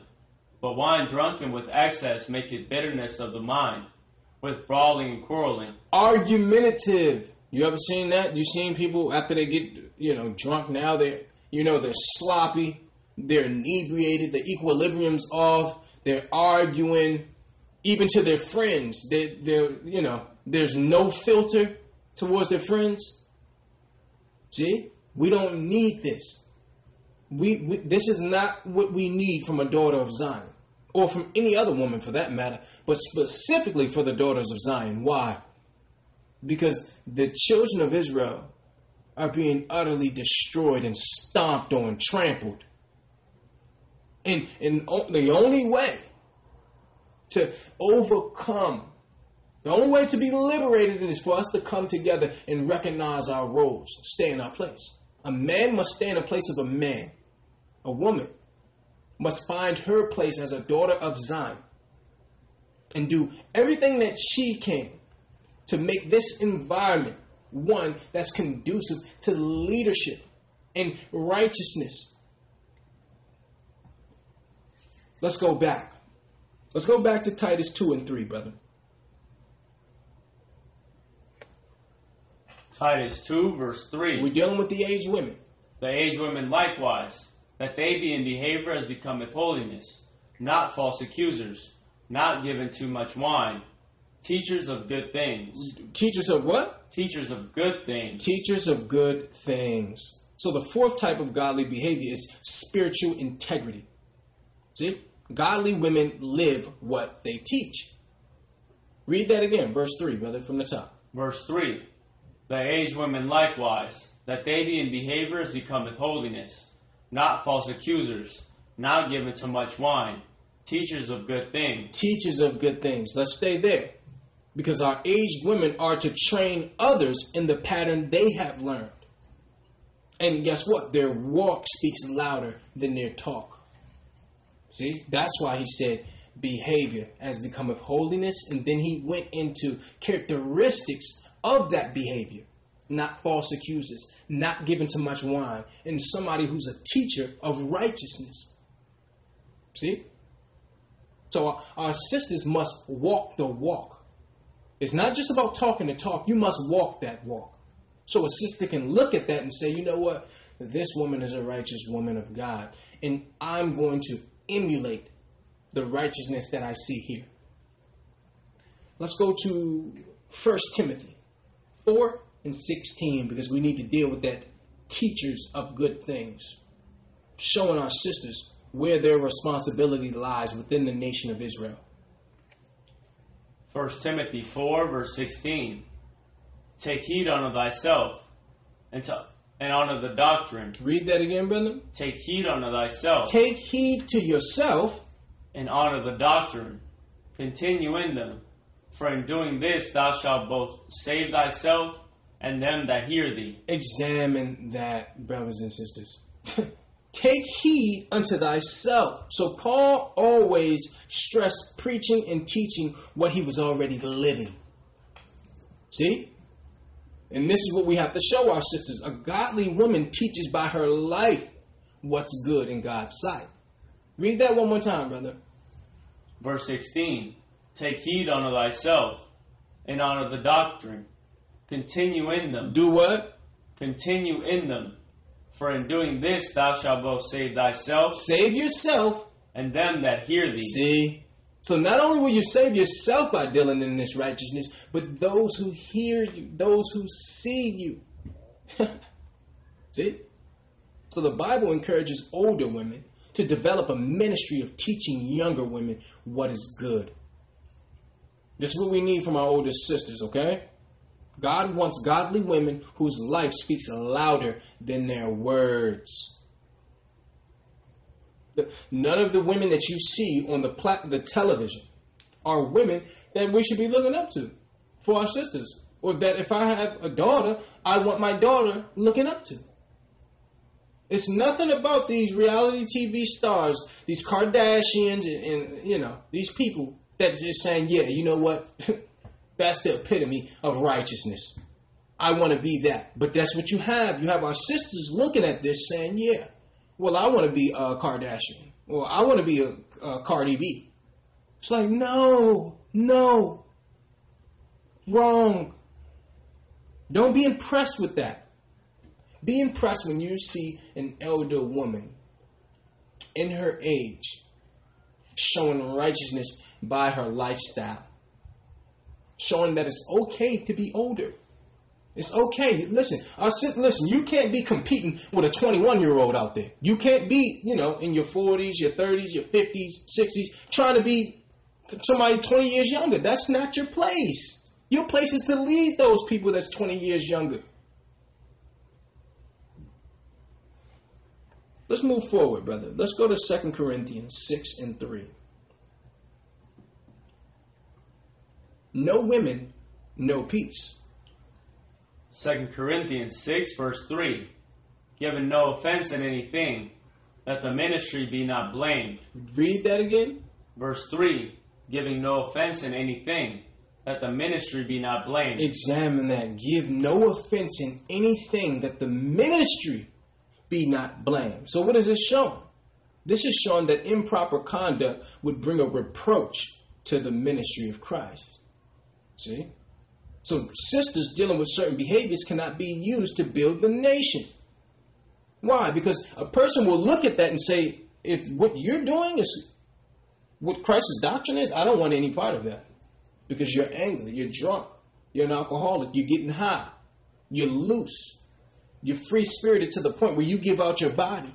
If that's what the Bible is teaching, I don't want any part of that. See? So you must not only talk the talk, but walk the walk, most importantly. Read that again, brother. 2 Corinthians 6, verse 3 Giving no offense in anything, that the ministry be not blamed. See?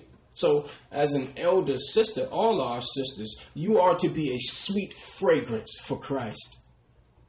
You're supposed to attract people to Christ, to the Bible, by giving no offense, by being very careful of your behavior, of your conduct.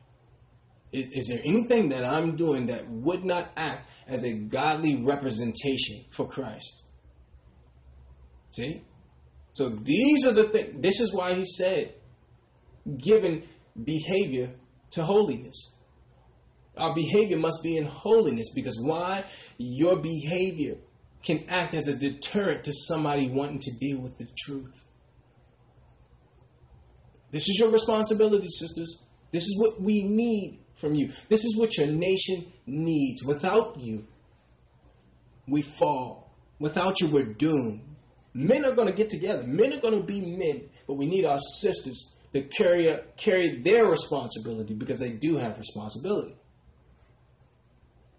Let's go back. Let's go to Titus 2 and 4. We're going to take this one at a time, dealing with our sisters. And for men, for brothers out there who is looking maybe for a wife or raising a daughter, now you're seeing. Even though you can't really teach a woman how to be a woman if you're a man, you can show them what the Bible says a righteous woman is. You can show that. This is what we're looking for. If a man is looking for a wife, these are the qualities he should be looking for. Because having a wife with these qualities is going to make it conducive for you to be able to become the man of God that he created you to be. Let's go to Titus 2 and 4. Titus 2, verse 4 That they may teach the young woman to be sober, to love their husbands, to love their children, to be discreet. So examine that. I need you to examine that. Read 4 one more time, brother. Well, actually, let's just read 3, 2, 4. Titus 2, verse 3 The aged women likewise, that they be in behaviors becometh holiness, not false accusers, not given to much wine, teachers of good things, Teachers of good things. that they may teach the young women to be sober. That what? that they may teach the young women to be sober, to love their husbands, to love their children. See? So look at this. One of the strongest forces for spiritual ministry lies with the older believers. See? Older women are to train the younger women to learn the art of self restraint. It says, teach the young women to be sober. So, what we need from our older sisters, our elder sisters, is we need them to be earnest mentors. That's what we need. These things aren't going on anymore within our community. The, the older men are not mentoring the younger men. The older women are not mentoring the younger women. They're competing with them. And we've all, you know, dealt with the repercussions of this. And when you look around in our communities, this is what you're seeing. No respect for the elders. Either way, with the brothers or the sisters. No respect for the elders. And, and matter of fact, the elders are like, they don't listen. I ain't talking to them no more. I done talked too much. See? We have to come together. A young man must know where his place is. An elder man must know where his place is. Likewise, with the sisters. We all have a responsibility. Each and every one of us, no matter your age, you have a responsibility. And we're going into that today. Read verse 4 again, brother. Titus 2, verse 4 That they may teach the young women to be sober. Let's deal with that right there. we need our older women to teach young girls, young women to be sober. Let's go to Habakkuk 2 and 15.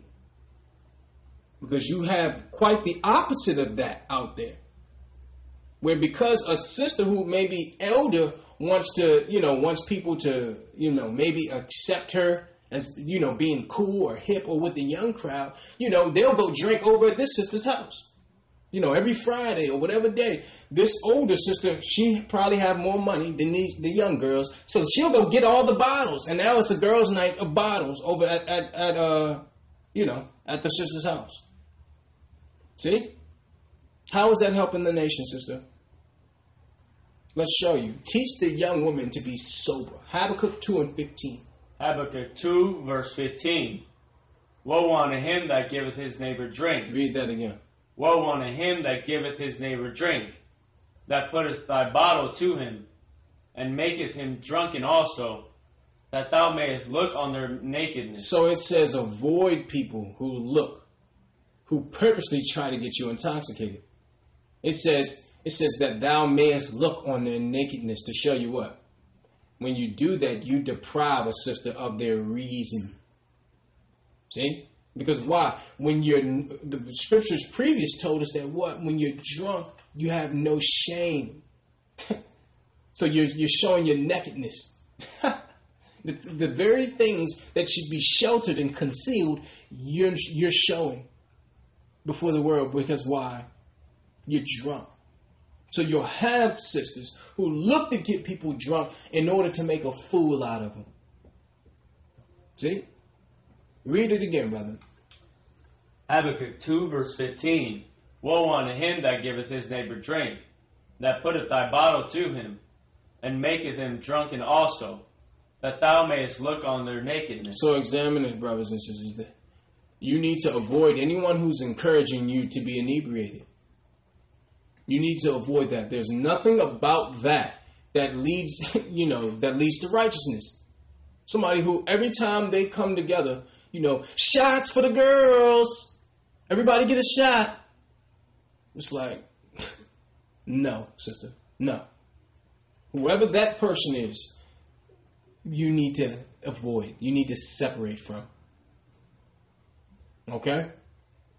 Sisters understand this. Every time y'all get together, there's a sister that want to go drinking. All of her fun is attached to drinking. Avoid. Avoid this person. Read verse 16, brother. Verse 16. Thou art filled with shame for glory. See, this is what happens. People are trying to do what? Get you drunk. This is what they're trying to do. Read that again. Thou art filled with shame for glory. See, so your shame, what you should be, you know, covering, you use for glory. Your glory, you're gloating in. Drink thou, drink thou also, and let thy foreskin be uncovered. The cup of the Lord's right hand shall be turned unto thee. Read that again. The cup of the Lord's right hand shall be turned unto thee, and shameful spewing shall be on thy glory. Examine that. So people who always want to go out and get drunk, or their fun is always predicated on alcohol and look to encourage other people to partake, the Most High will turn his fury towards you. Because you're teaching young girls to uncover their nakedness, to show no shame, to deal in quarreling. This is what you're promoting. Mark these sisters out and avoid them. Woe unto him that giveth his neighbor drink and put the bottle to him. See? And then you'll have sisters out there who they'll see a sister who's modest and innocent and try to do everything they can to taint that sister. Because why? Because they've lost their innocence. See?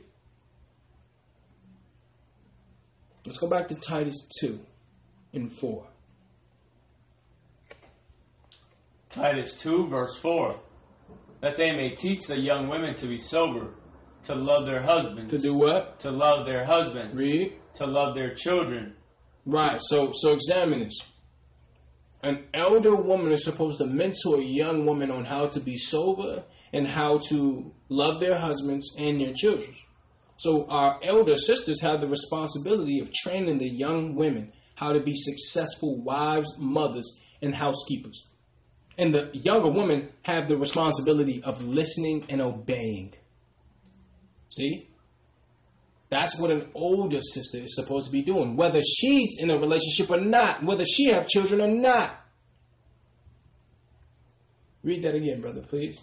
Verse 4 That they may teach the young women to be sober, to love their husbands, to love their children, to be discreet. To what? To be discreet. Let's deal with that.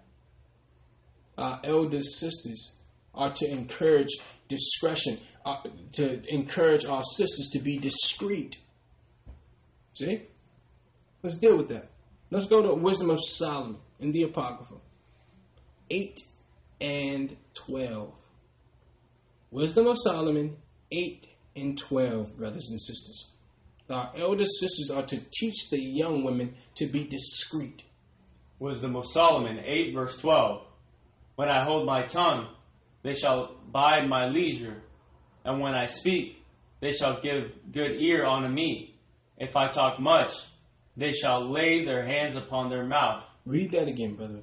Verse 12 When I hold my tongue, they shall bide my leisure, and when I speak, they shall give good ear unto me. So the Bible discourages using an abundance of words where few would suffice. So restraining our lips is an indication of wisdom and humility. It's showing you that if I hold my tongue, then when I actually do speak, they'll give attention to it.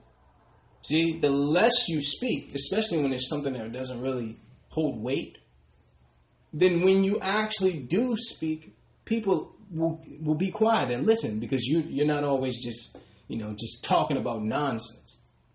This is what you're supposed to be teaching a young woman.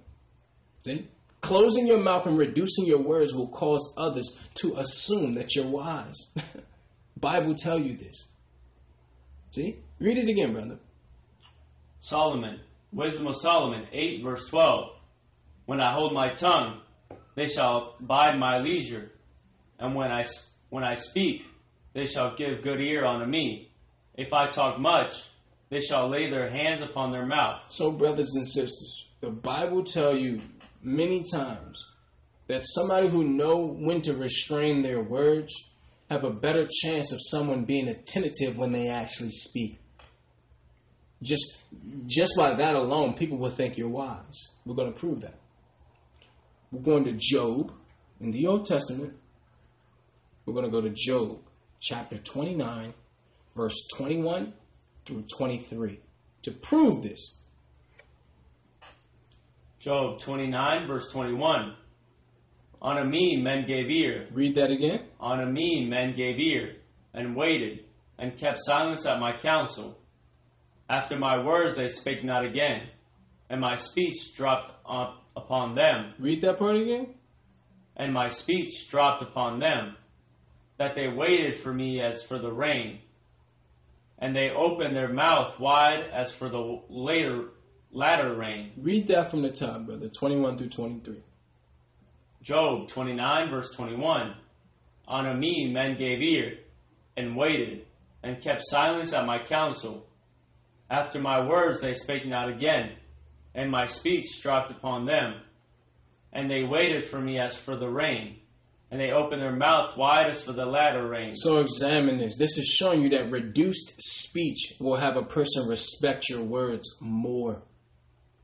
See, that's wisdom right there. Elder sisters should be teaching this to the youth. Know when to hold your words. Know when to be quiet. Because a talkative woman should cut her words in half to make sure she's not despised as the odious and clamorous woman. See? Because there's this thing, there's this spirit going around, and you can see it on television, especially in these reality shows, which I don't watch, but a sister always have to speak her mind. And if and if she don't speak her mind, it's called being fake. Or what, what is it? Not keeping it a hundred. It's like, what? That's that that's not fake. That's wise. Not to say everything that come to your mind. See? So the way that our sisters are being trained by television and these uh, celebrities is completely contrary to what we need to build our nation. See? A sister don't always have to say what she know or how she feel. Our elder sisters should be showing that. Because why? What happened with Jacob and Esau and Rebecca? The Most High told Rebecca what? That the elder shall serve the younger. Did she ever go tell Isaac that? Exactly. See? So she knew when to keep things to herself. That's wisdom that come with maturity. See? That's wisdom that come with maturity. Sisters, if you're in a relationship and you see a weakness within your man, guess what? That's your job. your job is to strengthen his weakness. Wherever he's weak at, that's your job. Not to go tell him, to go slander him and throw him down. No. Because the only thing you're doing is breaking him down. If you know where his weakness is, that is your job. Period. Not to go castigate him, not to go excoriate him, not to, you know, not to cast any aspersions on him. Our sisters must know when to be quiet. Because why? Your word will have more value if you use them sparingly, according to the Bible. Let's go to Proverbs 11 and 22 because it said, Teach the younger women to be discreet to be discreet. Proverbs 11, verse 22. As a jewel of gold in a swine's snout. Read that again. As a jewel of gold in a swine's snout. So is a fair woman which is without discretion. Read that part again. So is a fair woman which is without discretion. Examine that, brothers and sisters. We're talking about discreet. We're talking about discretion, brothers and sisters. Discretion is the ability to discern or distinguish what is right, befitting, or advisable for one's own conduct. See? So this is a fair comparison to an attractive woman without personal grace to be pleasant company. Read that again, brother. Verse 22 As a jewel of gold in a swine's snout, so is a fair woman which is without discretion. See? So beauty is not much if the woman with it doesn't know how to conduct herself. See? This is what we need our sisters to understand. This is what we need our elder sisters to convey to the youth. See? So while a gold ring might be a stunning piece of jewelry, its beauty is lost when placed in the snout of a pig. See? So you can be, you know, you can be a, a fair woman. You can have worldly beauty. But if the mouth, the attitude, the conduct, is filthy, that you know you you're not doing yourself any justice here. You're not doing yourself any justice. There must be a balance here. Discretion. Teach the youth to be discreet. Let's go to Ecclesiasticus in the Apocrypha. 33 and 29. Why? because this lesson is no women, no peace. Without our sisters upholding their half of the bargain, we will never get out of this condition. Ecclesiasticus 33, verse 29. But be not excessive toward any, and without discretion do nothing. Do what?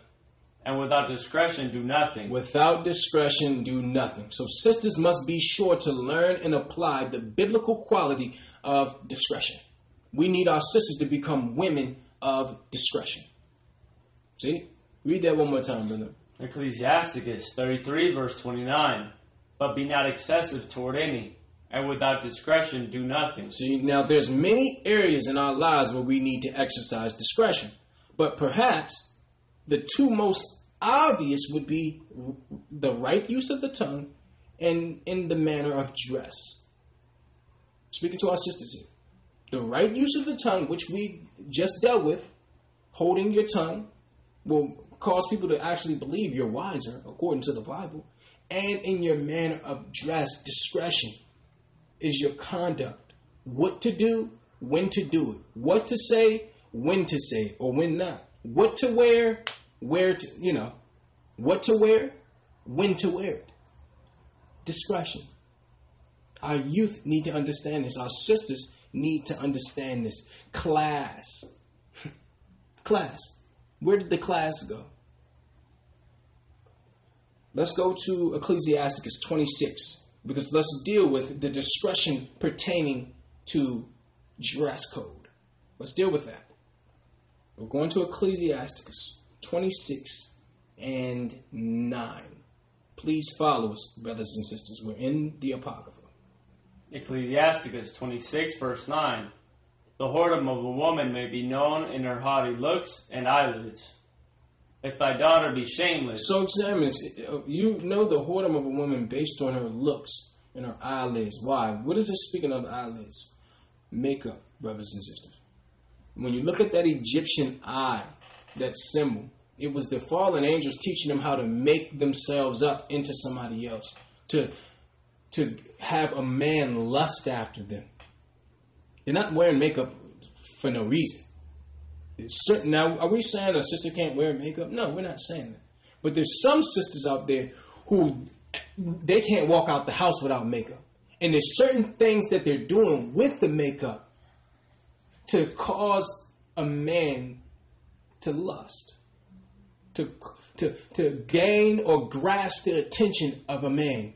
Any man that walk past, they want a man to look. And you can look in their face and see that. You can look in their eyelids. You can look at how they walk. See? This is the Bible showing you. Read that again, brother. Ecclesiasticus 26 and 9. The whoredom of a woman may be known in her haughty looks and eyelids. See? So dress modestly, sisters. If you're not selling, take down the sign. Right? Modestly, ref, excuse me, modesty reflects humility.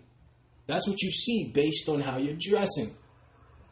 So you have to be a realist. If you dress a certain way, it's, it's likely that a man's going to address you a certain way and look, you know, to get one thing from you.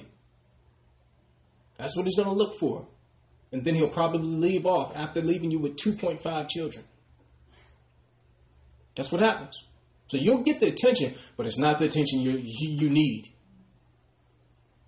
Read that one more time, brother. Verse 9 The whoredom of a woman may be known in her haughty looks and eyelids. If thy daughter be shameless, keep her in straitly, lest she abuse herself through overmuch liberty. See, if your daughter be shameless, if a sister be shameless, don't give her too much liberty because she will end up abusing herself. It said keep her in straitly. If you got a daughter or, or a sister or somebody who's a little free spirited to speak, keep her in straitly unless she get used and abused through much liberty. Read. Verse 11 Watch over an impudent eye, and marvel not if she trespass against thee. Read.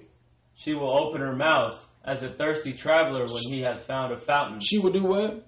She will open her mouth as a thirsty traveler when he hath found a fountain and drink of every water near her. That means she will give herself to any man that walk past over much through much liberty. She will open her mouth as a thirsty traveler when he hath found a fountain and drink of every water near her. Every she thinks that she's helping the community by giving out her body. Because why? Sisters have been something have happened in the earth, brothers and sisters where Satan have convinced and tricked women that their power is that they can show their body off. Like, yeah, I'm going to show my chest off and I'm going to show my buttocks off because that's my power. Yeah, I'm strong and I can do and wear what I want to do. I'm fine.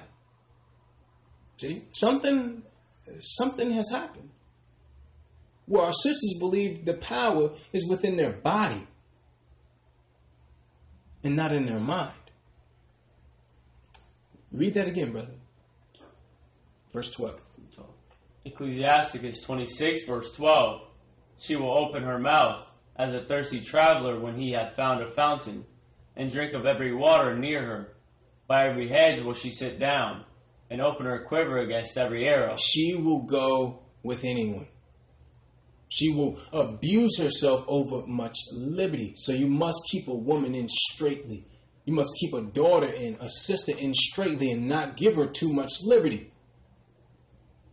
Don't give her too much liberty. This is what the Bible is showing you.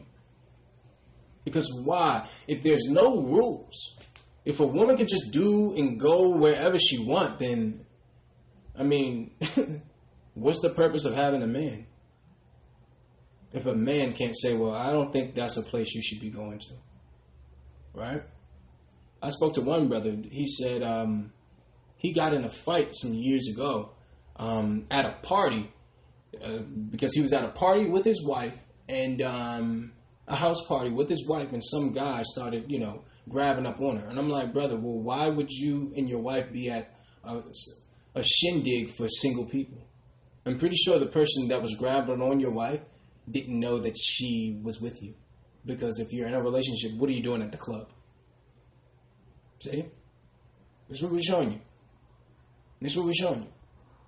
There's need to be rules and regulations for a sister, for a daughter of Zion, of what's appropriate and what's inappropriate, where a daughter of Zion should be at and where she should not be at. And some men are scared to put those lines there because they have no spine and are afraid that a sister will maybe walk away or find somebody else. The Bible tell you if your daughter be shameless, keep her in straitly, or she will abuse herself through much liberty. Same thing with a girlfriend, wife. Listen, you got to restrict certain things. A woman who's a, you know, who's in a relationship or a daughter should not be in certain areas because the environment alone is the encouragement for what confrontation for something sexually to happen. The environment alone is sexual. A woman shouldn't be there unless she's looking for that. It's the Bible is showing you. That's what the Bible is showing you. Men are not going to the club to hang out with other men. They're going to find a girl probably that they can take home somewhere. So let's be realists here. Let's be realists. Let's go to Titus 2 and 5. We're showing what we need from our sisters. Our elder sisters and our youthful sisters. Titus 2 verse 5. What do we need? To be to be discreet, chaste. Chaste? Okay. So look at this. We need read let's jump up a little bit. Let's read 4 and 5 again. Titus 2 verse 4 that they may teach the young women to be sober, to love their husbands, to love their children, to be discreet, chaste. So we've dealt with the discretion, being discreet, and now it's being chaste. Elder sisters must teach younger women to be chaste. We're going to deal with that. We're going to go to Ecclesiasticus in the Apocrypha 26 and 22. And all of these things that we're reading here affect our community. They affect our nation, and we need our sisters to understand that. Because sisters think, well, I'm just doing me. What I'm doing only concerns me, and that's not the case. What you're doing affects all of us. All of us. Ecclesiasticus 26, verse 22. A harlot shall be accounted as spittle. A harlot shall be accounted as spittle, meaning a harlot or a, a, a whore, according to the Bible, shall be regarded as spit, have no value, no worth. But a married woman is a tower against death to her husband. See? So we encourage our sisters not to dress or act in a manner to draw attention to themselves, that they may put a stumbling block in a brother's way. See? Because the way that you act, the way that you dress, the way that you're walking is a stumbling block against your own brother. See? That's why you're accounted as spit. Because you don't care about possibly a brother lusting or a brother, you know, getting in trouble with the Most High God because you have a, you know, you have a prostitute's uniform on and he's looking. Never the, never mind the fact that he may have a family. None of that. See? So a woman must do what? Build her house. That's the Bible said. A wise woman build her house. So you are to know and to look and say, okay, me doing certain things, going certain places and wearing certain things actually have a negative effect on my nation, on the men of my nation. See? That's the type of woman that's going to help us in a revolution. Not somebody who think they need to be cute and wear the tightest thing and just everything's about you being cute and being recognized. You're going to be destroyed. The women we need within our nation to help us overcome is a woman who keep her number one God and her nation, her people. What affects her people? For example, the same as a man. A man can say, you know what, um, I need to feed my family. But in order to feed my family, I must sell drugs to my own people. See? So he only cares about him. He don't care about how he's destroying his neighborhood, how he's destroying his own people. See? We need our sisters to stop being so selfish. That's what it is. Stop dealing with so much vanity. That's what we need. Read it again, brother. Ecclesiasticus 26 and 22. A harlot shall be accounted as spittle, but a married woman is a tower against death to her husband. See, and we need to help transform the perception of our sisters. There's no strength in being a harlot, in being at the club, you know, going club hopping every Friday. See? You are to aspire to be a married woman, not a woman who, yeah, I just want to get go out and have dudes look at my butt when I walk past. It's like that. I mean, that's what you aspire to be is having people stare at your your rear end. What I mean, where's the, where's the dignity at? Where's the dignity gone? Yeah, I you know I uh I, I saw one article, brothers and sisters, where they said they were gonna um, they threatened to take the like button off of Instagram. And and people almost burned down the whole United States of America based on this. off a like button. Because it's like, I need validation from somebody. Sisters, we're showing you what we need from you. This is what your men need. We need women to act like virtuous daughters of Zion. Because guess what? If you act like a virtuous daughter of Zion, a man will have to address you as such. Trust and believe. A man, just by looking at a woman, know a woman's out of his caliber. It's out of his league. He can look at her and already know. Okay, I, I, when I go address this sister, I gotta be the right. I gotta be together. See, a man understand when a woman is out of his league and how he must address her just by looking at her. And he also understand when he see a woman with no clothes on online that she's available, whether she says she have a man or not. Because if you had a man, why are you showing us all this?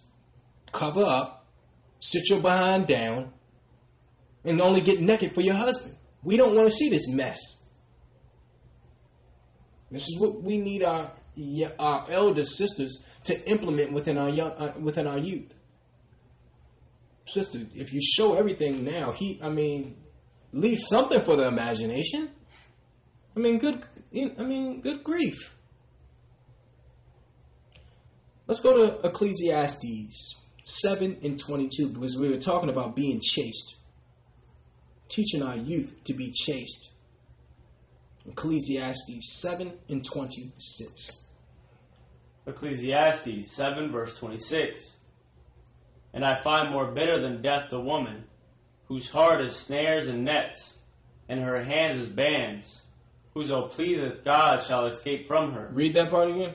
Whoso pleaseth God shall escape from her but the sinner shall be taken by her. So examine this. Solomon vividly provides an example of temptation that requires wisdom to face and overcome. Look at this. He found that righteousness is indeed, you know, whether it's a man or woman, righteousness is rare. this is what this is what he's saying. Look at this here. Read that again, brother. Verse 26. And I find more bitter than than death the woman whose heart is snares and nets. What do snares and nets do? They get you caught up. It says he find a woman who's looking to get a man caught up in a trap, a thirst trap, is more bitter than death. And you have sisters out there just for that reason. Read it again, brother, please. Verse 26 And I find more bitter than death the woman, whose heart is snares and nets, and her hands as bands. Whoso pleaseth God shall escape from her, but the sinner shall be taken by her. See? So examine that. Examine that. A woman well behaved is a man's most desirable possession, brothers and sisters. Poorly behaved, she's more bitter than death, according to the Bible. See? We don't need a woman that's a thirst trap, that's trying to get men to lust after her. That's not what we're looking for. That leads to destruction. That leads to the depravity. That leads to iniquity. That leads to sin. We don't need that from our sisters. We don't need that. Now, more characteristics of women that demoralize our nation. Let's go to 1 Timothy 5 and 13. We're going to the New Testament, brothers and sisters.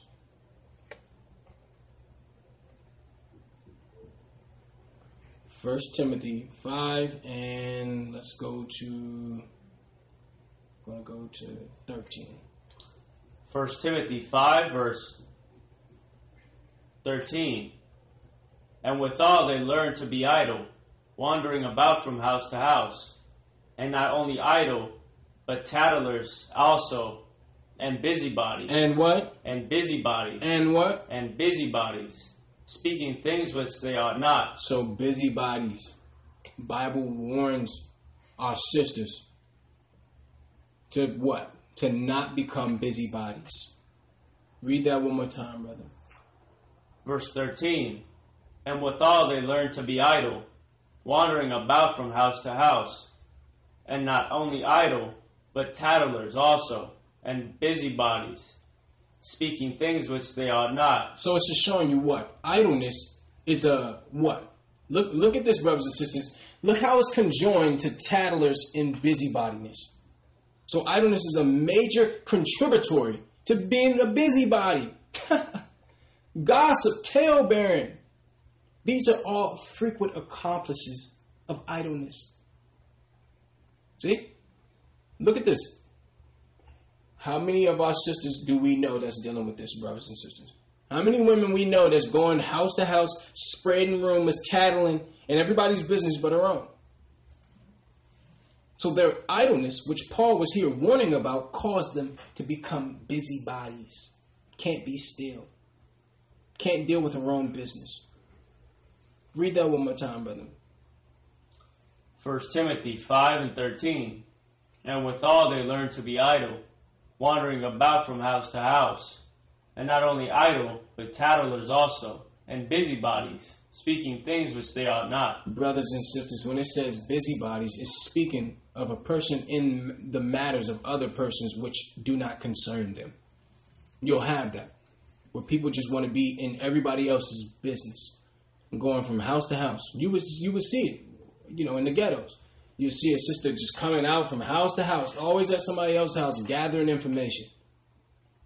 We don't need that from our sisters. Why? Because busybodies are often people who are dissatisfied with the level of drama in their own lives, so they become involved in problems of others. This is a sin. These are these are the characteristics. These are the behaviors that demoralize our nation. Brothers and sisters. Gossiping, idleness, busybody, speaking things which they ought not. And usually, now usually, brothers and sisters, this busybodiness is usually camouflaged under what? Strong concern. Oh, I'm concerned. No, you're not. You're nosy. There's a difference. So we're showing our sisters what behaviors to stay away from. And when they see somebody dealing with these behaviors, to avoid.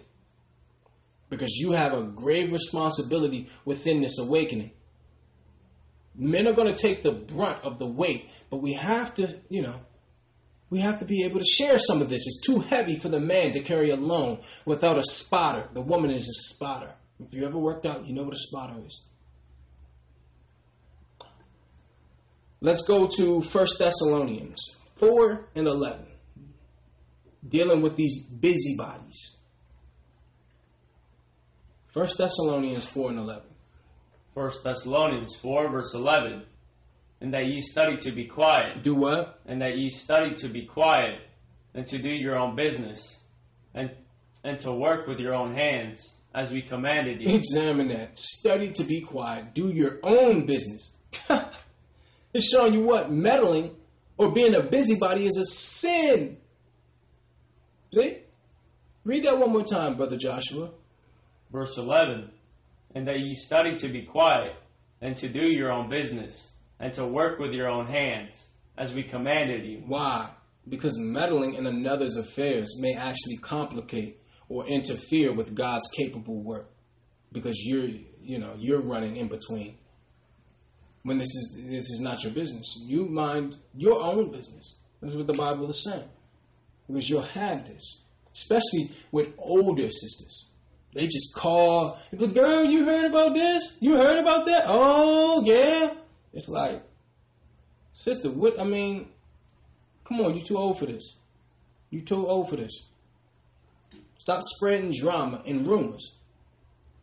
Mark those who are continually meddling with other people's business. Why? We're going to show you why. Why should you mark those who are dealing in the spirit of busybodiness? Let's go to 1 Peter 4 and 15 to show you why you should mark these people.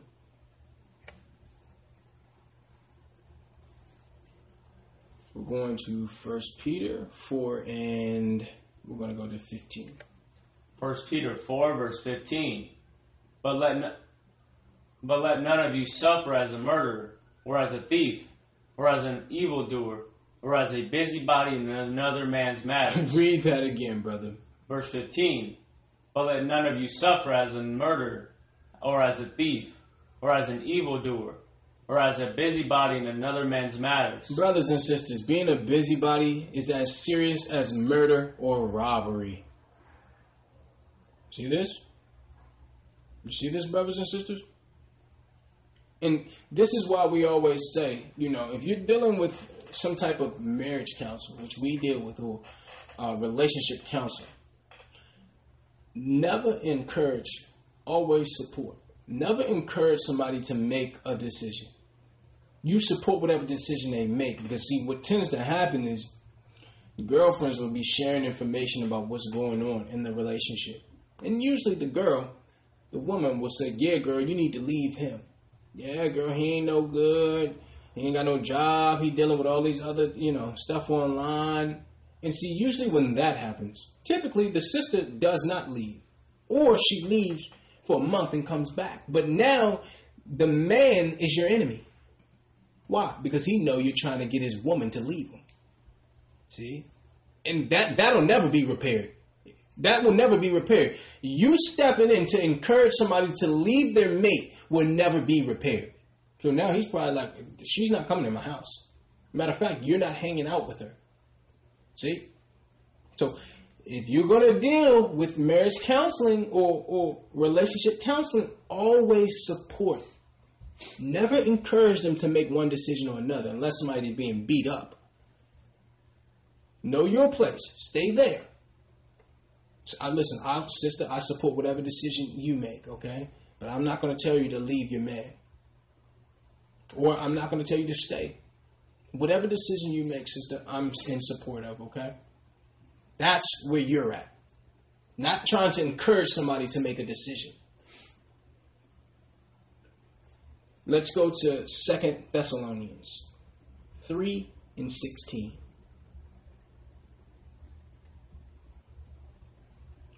Follow us, brothers and sisters.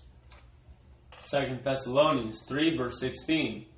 Now the Lord of peace himself gave you peace always by all means. Excuse me, I meant verse 6. Sloppy. 2 Thessalonians 3, verse 6. Now we command you, brethren, in the name of our Lord Christ, that ye withdraw yourselves from every brother that walketh disorderly, and not after the tradition which he received of us. Examine that, brothers and sisters. Have no fellowship with those who would not submit to proper discipline. This is why we said mark the people who are dealing in that spirit. Read that one more time, brother. Verse 6 Now we command you, brethren, in the name of our Lord Christ, that ye withdraw yourselves from every brother that walketh disorderly, and not after the tradition which he received of us. See, exclude such people from your communion. Period. Why? Because you'll have sisters who see the virtue or innocence within a sister and do everything they can to try to taint that young lady, to try to shame her. Like, girl, what you got on? What, what I mean, you what you trying to be? You you got all these loose clothes on. What you a Mormon? Huh? Oh, oh, what you got your head wrapped up? What I mean, what what you in the Middle East? What you a Muslim? See? No, you always keep, you know, you always keep the brown or black hair. You need to put this pink in your hair. You need to put this, you need to put this, you know, this lime green rainbow in your hair. See? This is what happened. I'm, I'm sure sisters, older sisters, have examined this and seen this before. When you have a sister who's who's got anger and bitterness, and when she get around a certain sister who's dealing with humility, dealing with patience, love, virtue, and innocence, they'll do everything that they can to take that innocence. So you need to be careful. You need to be careful. Because Satan understands that innocence is a good thing. The appearance of innocence is a good thing. You don't want a sister out there who, you know, seem like she's too seasoned. Innocence, benevolence, sensitivity. You know, these are the things that we need our sisters to deal with. Not in the spirit of aggressiveness, not in the spirit of being loud and clamorous, in the, in the spirit of softness and delicateness. This is what we need from our sisters to make it more conducive for a man to be able to be a man, to lead. Let's read verse 6 one more time, brother. Second Thessalonians 3, verse 6. Now we command you, brethren, in the name of our Lord Christ, that ye withdraw yourselves from every brother that walketh disorderly, and not after the tradition which he received of us. Right. So we went here to show you why we must mark those people, brothers and sisters. Withdraw from these people. Stay away from these people because why? They're going to spread like a cancer. And it, it will not be positive for the nation. In this awakening, we have no time for this. It's time to get focused. Men are going to come back to their natural position as leaders, and sisters are going to go to their natural position as what? As supporters, as helpmates. And the way they help is by making sure the environment is conducive to righteousness. We're going to go to Titus 2 and 5. We're almost done here. We did a, we had to do a thorough lesson for our sisters to understand how much value they have and how sometimes the behaviors that they're exhibiting unknowingly is actually tearing down the community, tearing down the nation, tearing down the man. Let's go, uh, let's actually get the context. Let's read, um, let's read 4 and 5. Titus 2, verse 4. That they may teach the young women to be sober, to love their husbands, to love their children to be discreet, chaste, keepers at home. What? Keepers at home, good, obedient to their own husbands, that the word of God be not blasphemy. So examine, examine that, brothers and sisters. Our older sisters, whether married or not, we must encourage those who are to keep families together. Why are we saying this? Because you'll have older sisters who are bitter based on them probably running a man out of their life. So they'll you know, when they're in the counselor's position, they'll do everything they can for a sister to end up what? Single like her, bitter like her. So all the counsel she's giving is counsel that's going to lead you to be single and bitter like her. So you have to watch out for that. You have to watch out for that. Traditionally, you're going to want to deal with somebody who, you know, has has a successful relationship. I'm not going to go to a brother that's been divorced four times and ask him uh, for relationship advice. It's not wise. So you have to be careful with who you're getting counsel from. Our elder sisters, whether they're married or not, must encourage what?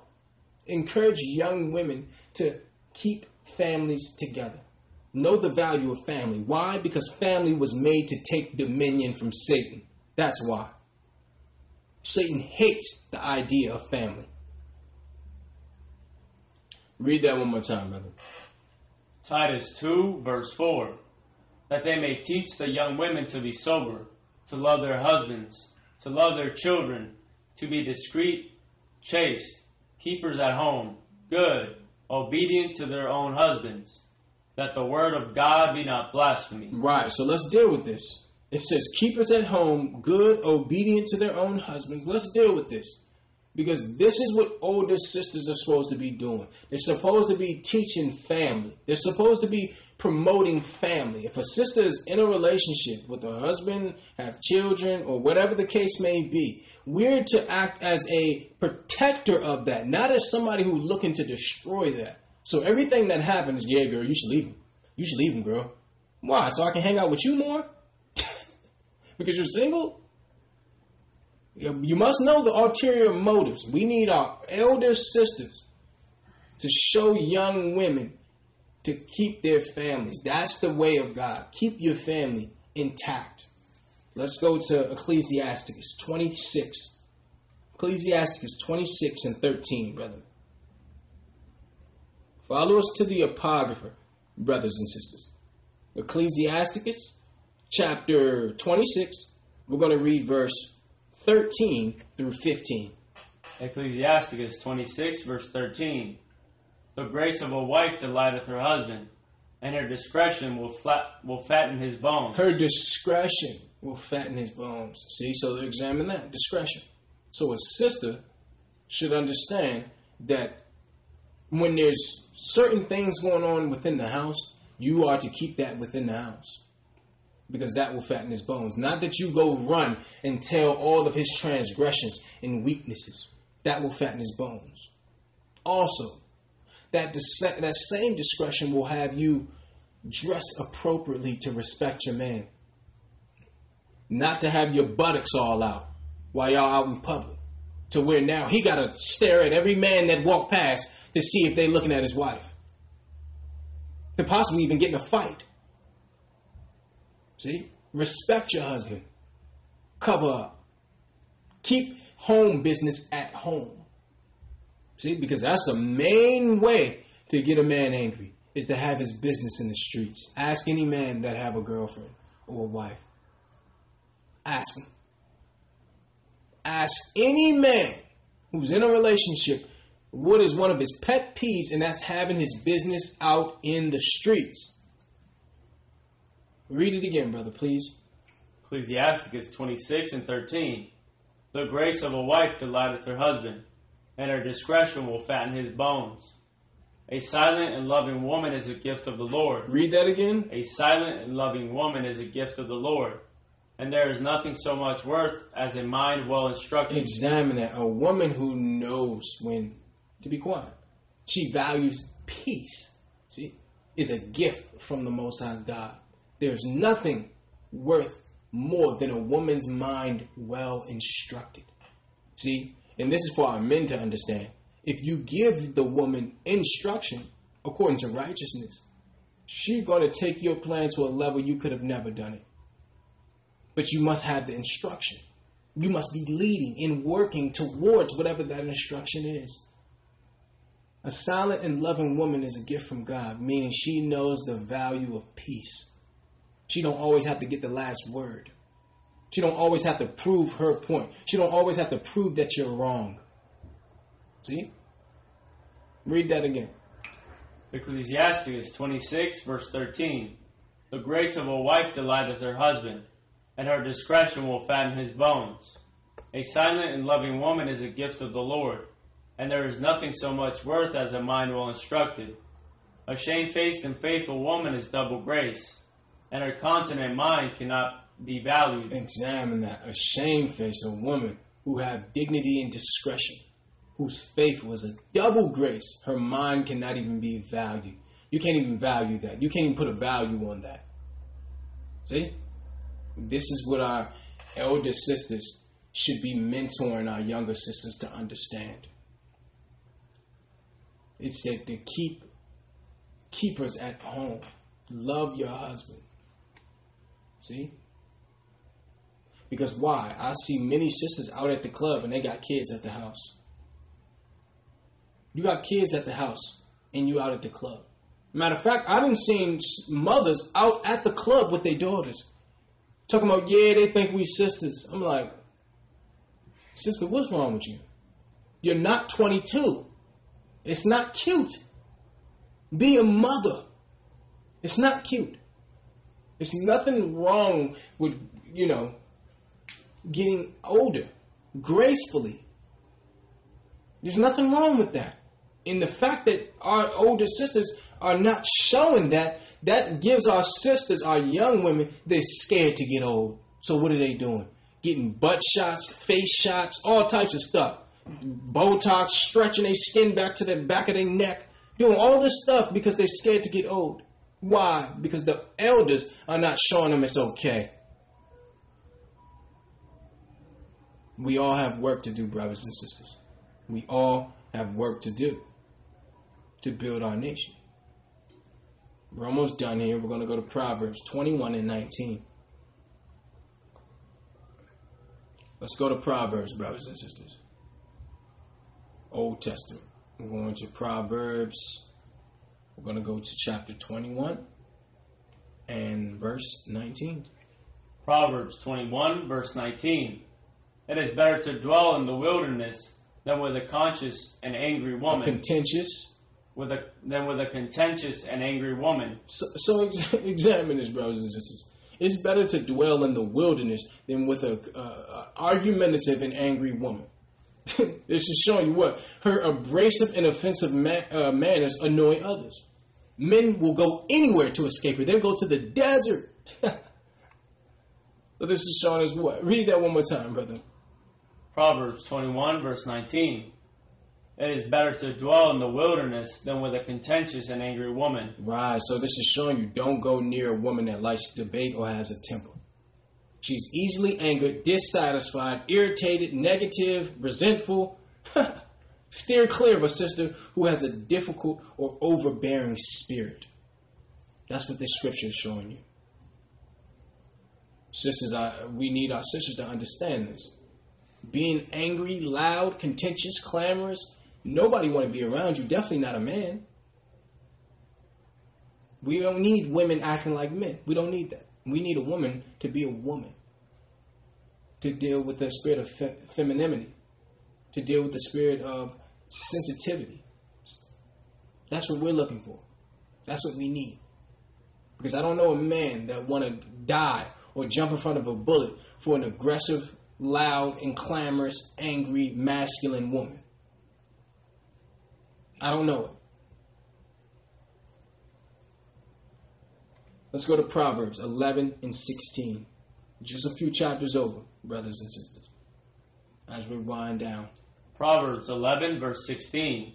A gracious woman retaineth honor. Read that again. A gracious woman retaineth honor. Learn the beauty of a truly gracious woman and secure perpetual adoration. That's what we need our sisters to understand. Read that again. Verse 16 A gracious woman retaineth honor, and strong men retain riches. See, so for our sisters to have a good name and be held in loving favor by others, you need to learn graciousness. You need to learn graciousness. And why are we bringing this up? Because today's society is running rampant with the spirit of feminism. A lot of sisters have picked the spirit, picked up the spirit of masculinity. And that's not befitting of a daughter of Zion. That's not befitting of a daughter of Zion. We need our sisters to back us but we also need them to, to emulate what they're seeing in Scripture. We need them to conform to the Bible. For us to be successful, for a man to be successful in grasping and gaining that dominion for our nation, our sisters must do what? They must support, they must encourage, they must have behavior of holiness. Because if listen, if you're not if you're not helping, by definition you're hurting. So if you're not helping the nation, if you're not helping the men obtain rulership for our people, then you're actually hurting. There is no in between. Read that one more time, brother. Proverbs 11, verse 16. A gracious woman retaineth honor, and strong men retain riches. When it says strong men retain riches, it's, you know, strength is wisdom, the Bible tells you. So strength keeps men from temptations to waste and lose money. A man of wisdom is not vulnerable to financial foolishness. That's what this is showing you. But we didn't go there for that. We don't want to, you know, go off in tangents. We just wanted to show you that a gracious woman retaineth honor.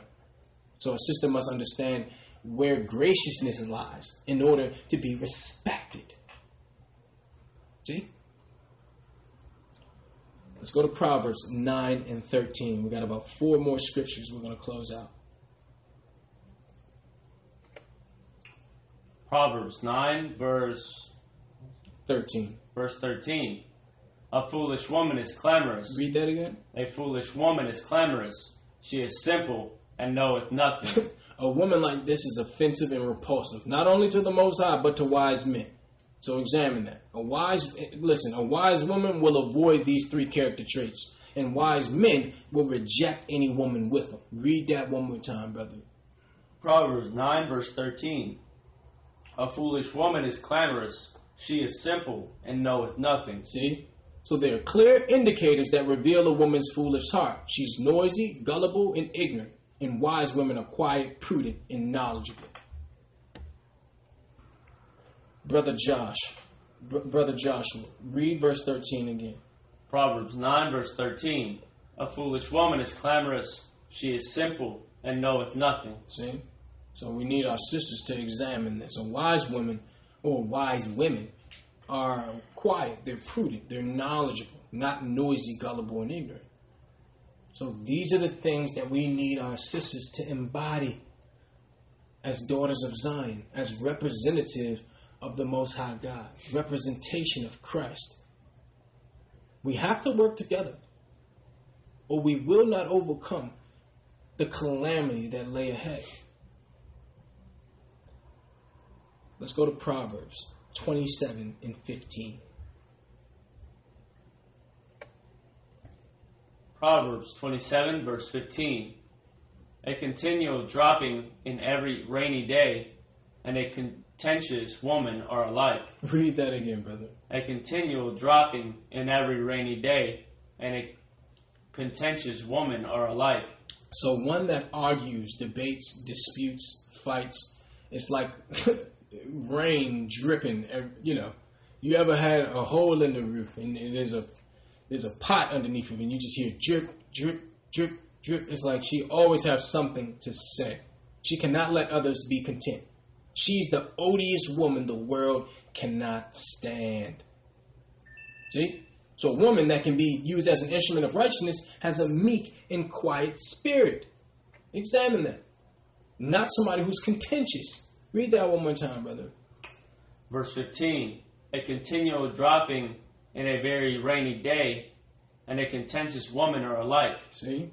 So we don't need our sisters to be contentious, argumentative, in the spirit of debate and disputing and quarreling and questioning. See? We need our sisters to be in the spirit of contentment and to allow others to have peace. We got two scriptures left and we'll close out here. Brothers and sisters, no women, no peace. We're going to go to Mark 3 and 24.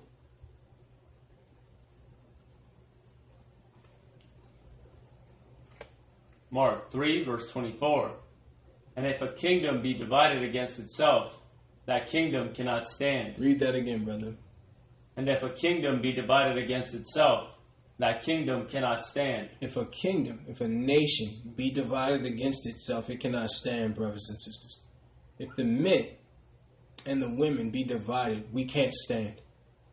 That's why we've our last two lessons we've done men to boys, or excuse me, boys to men, and you know show the men where their responsibility is in this awakening, in protecting and building, guiding their nation, and we'll follow that up with no women, no peace to show the men and women that without our women's support, without our sisters' support, we will fall. We will fail. So there's gonna take it's gonna take both sides to do what? To compromise. It's gonna take both sides to use the Bible as the foundation and go back to histor- biblically historical evidence of what a man is or what a woman should be. Not what society is telling us, but what the Bible is saying. This is what a righteous man is. This is what a virtuous woman is.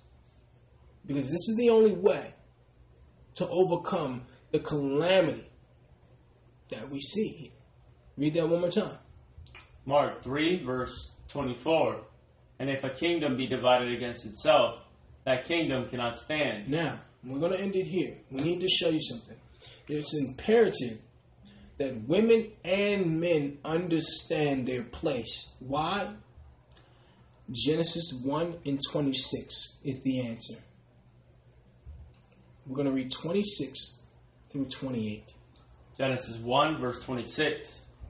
And God said, Let us make man in our image, after our likeness, and let them have dominion over the fish of the sea, and over the fowl of the air, and over the cattle, and over all the earth, and over every creeping thing that creepeth upon the earth. So examine that. The man and the woman were made to have dominion. Read.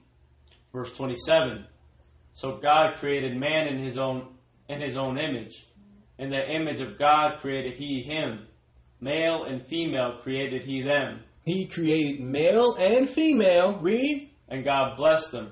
And God said unto them, What did he say, brother? Be fruitful and multiply and replenish the earth and subdue it And do what? and subdue it And do what? and subdue it and have dominion over the fish of the sea So examine that. We are supposed to have rulership together. You can't have rulership if one is not pulling their weight. So the man, as the leader, must go first. He must not tell people what to do, but show them what to do. See, that's the difference. There's a difference between a leader and a boss. Boss tell you what to do. A leader show you what to do by doing it himself. See? Read 28 one more time, brother. verse 28 and God blessed them and God said unto them be fruitful and multiply and replenish the earth and subdue it and have dominion over the fish of the sea and over the fowl of the air and over every living thing that moveth upon the earth See? A man and a woman are supposed to have dominion over the earth. Adam had dominion over the male animals. Eve had dominion over the female animals. See? And we are together to subdue the earth and have dominion over every living thing.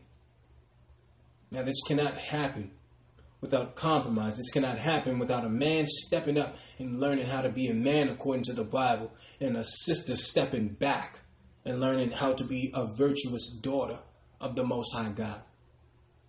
Today's lesson was no women, no peace. We pray that brothers and sisters, and sisters especially, learn what is required, what is obligatory, what is needed to help deliver the nation from the trouble, from the calamity, from the attack, the onslaughts of attack from the evil one. We have to work together, brothers and sisters. We want to say, Kwam Yasharala, Kwam Yasharala sin no more. sin no more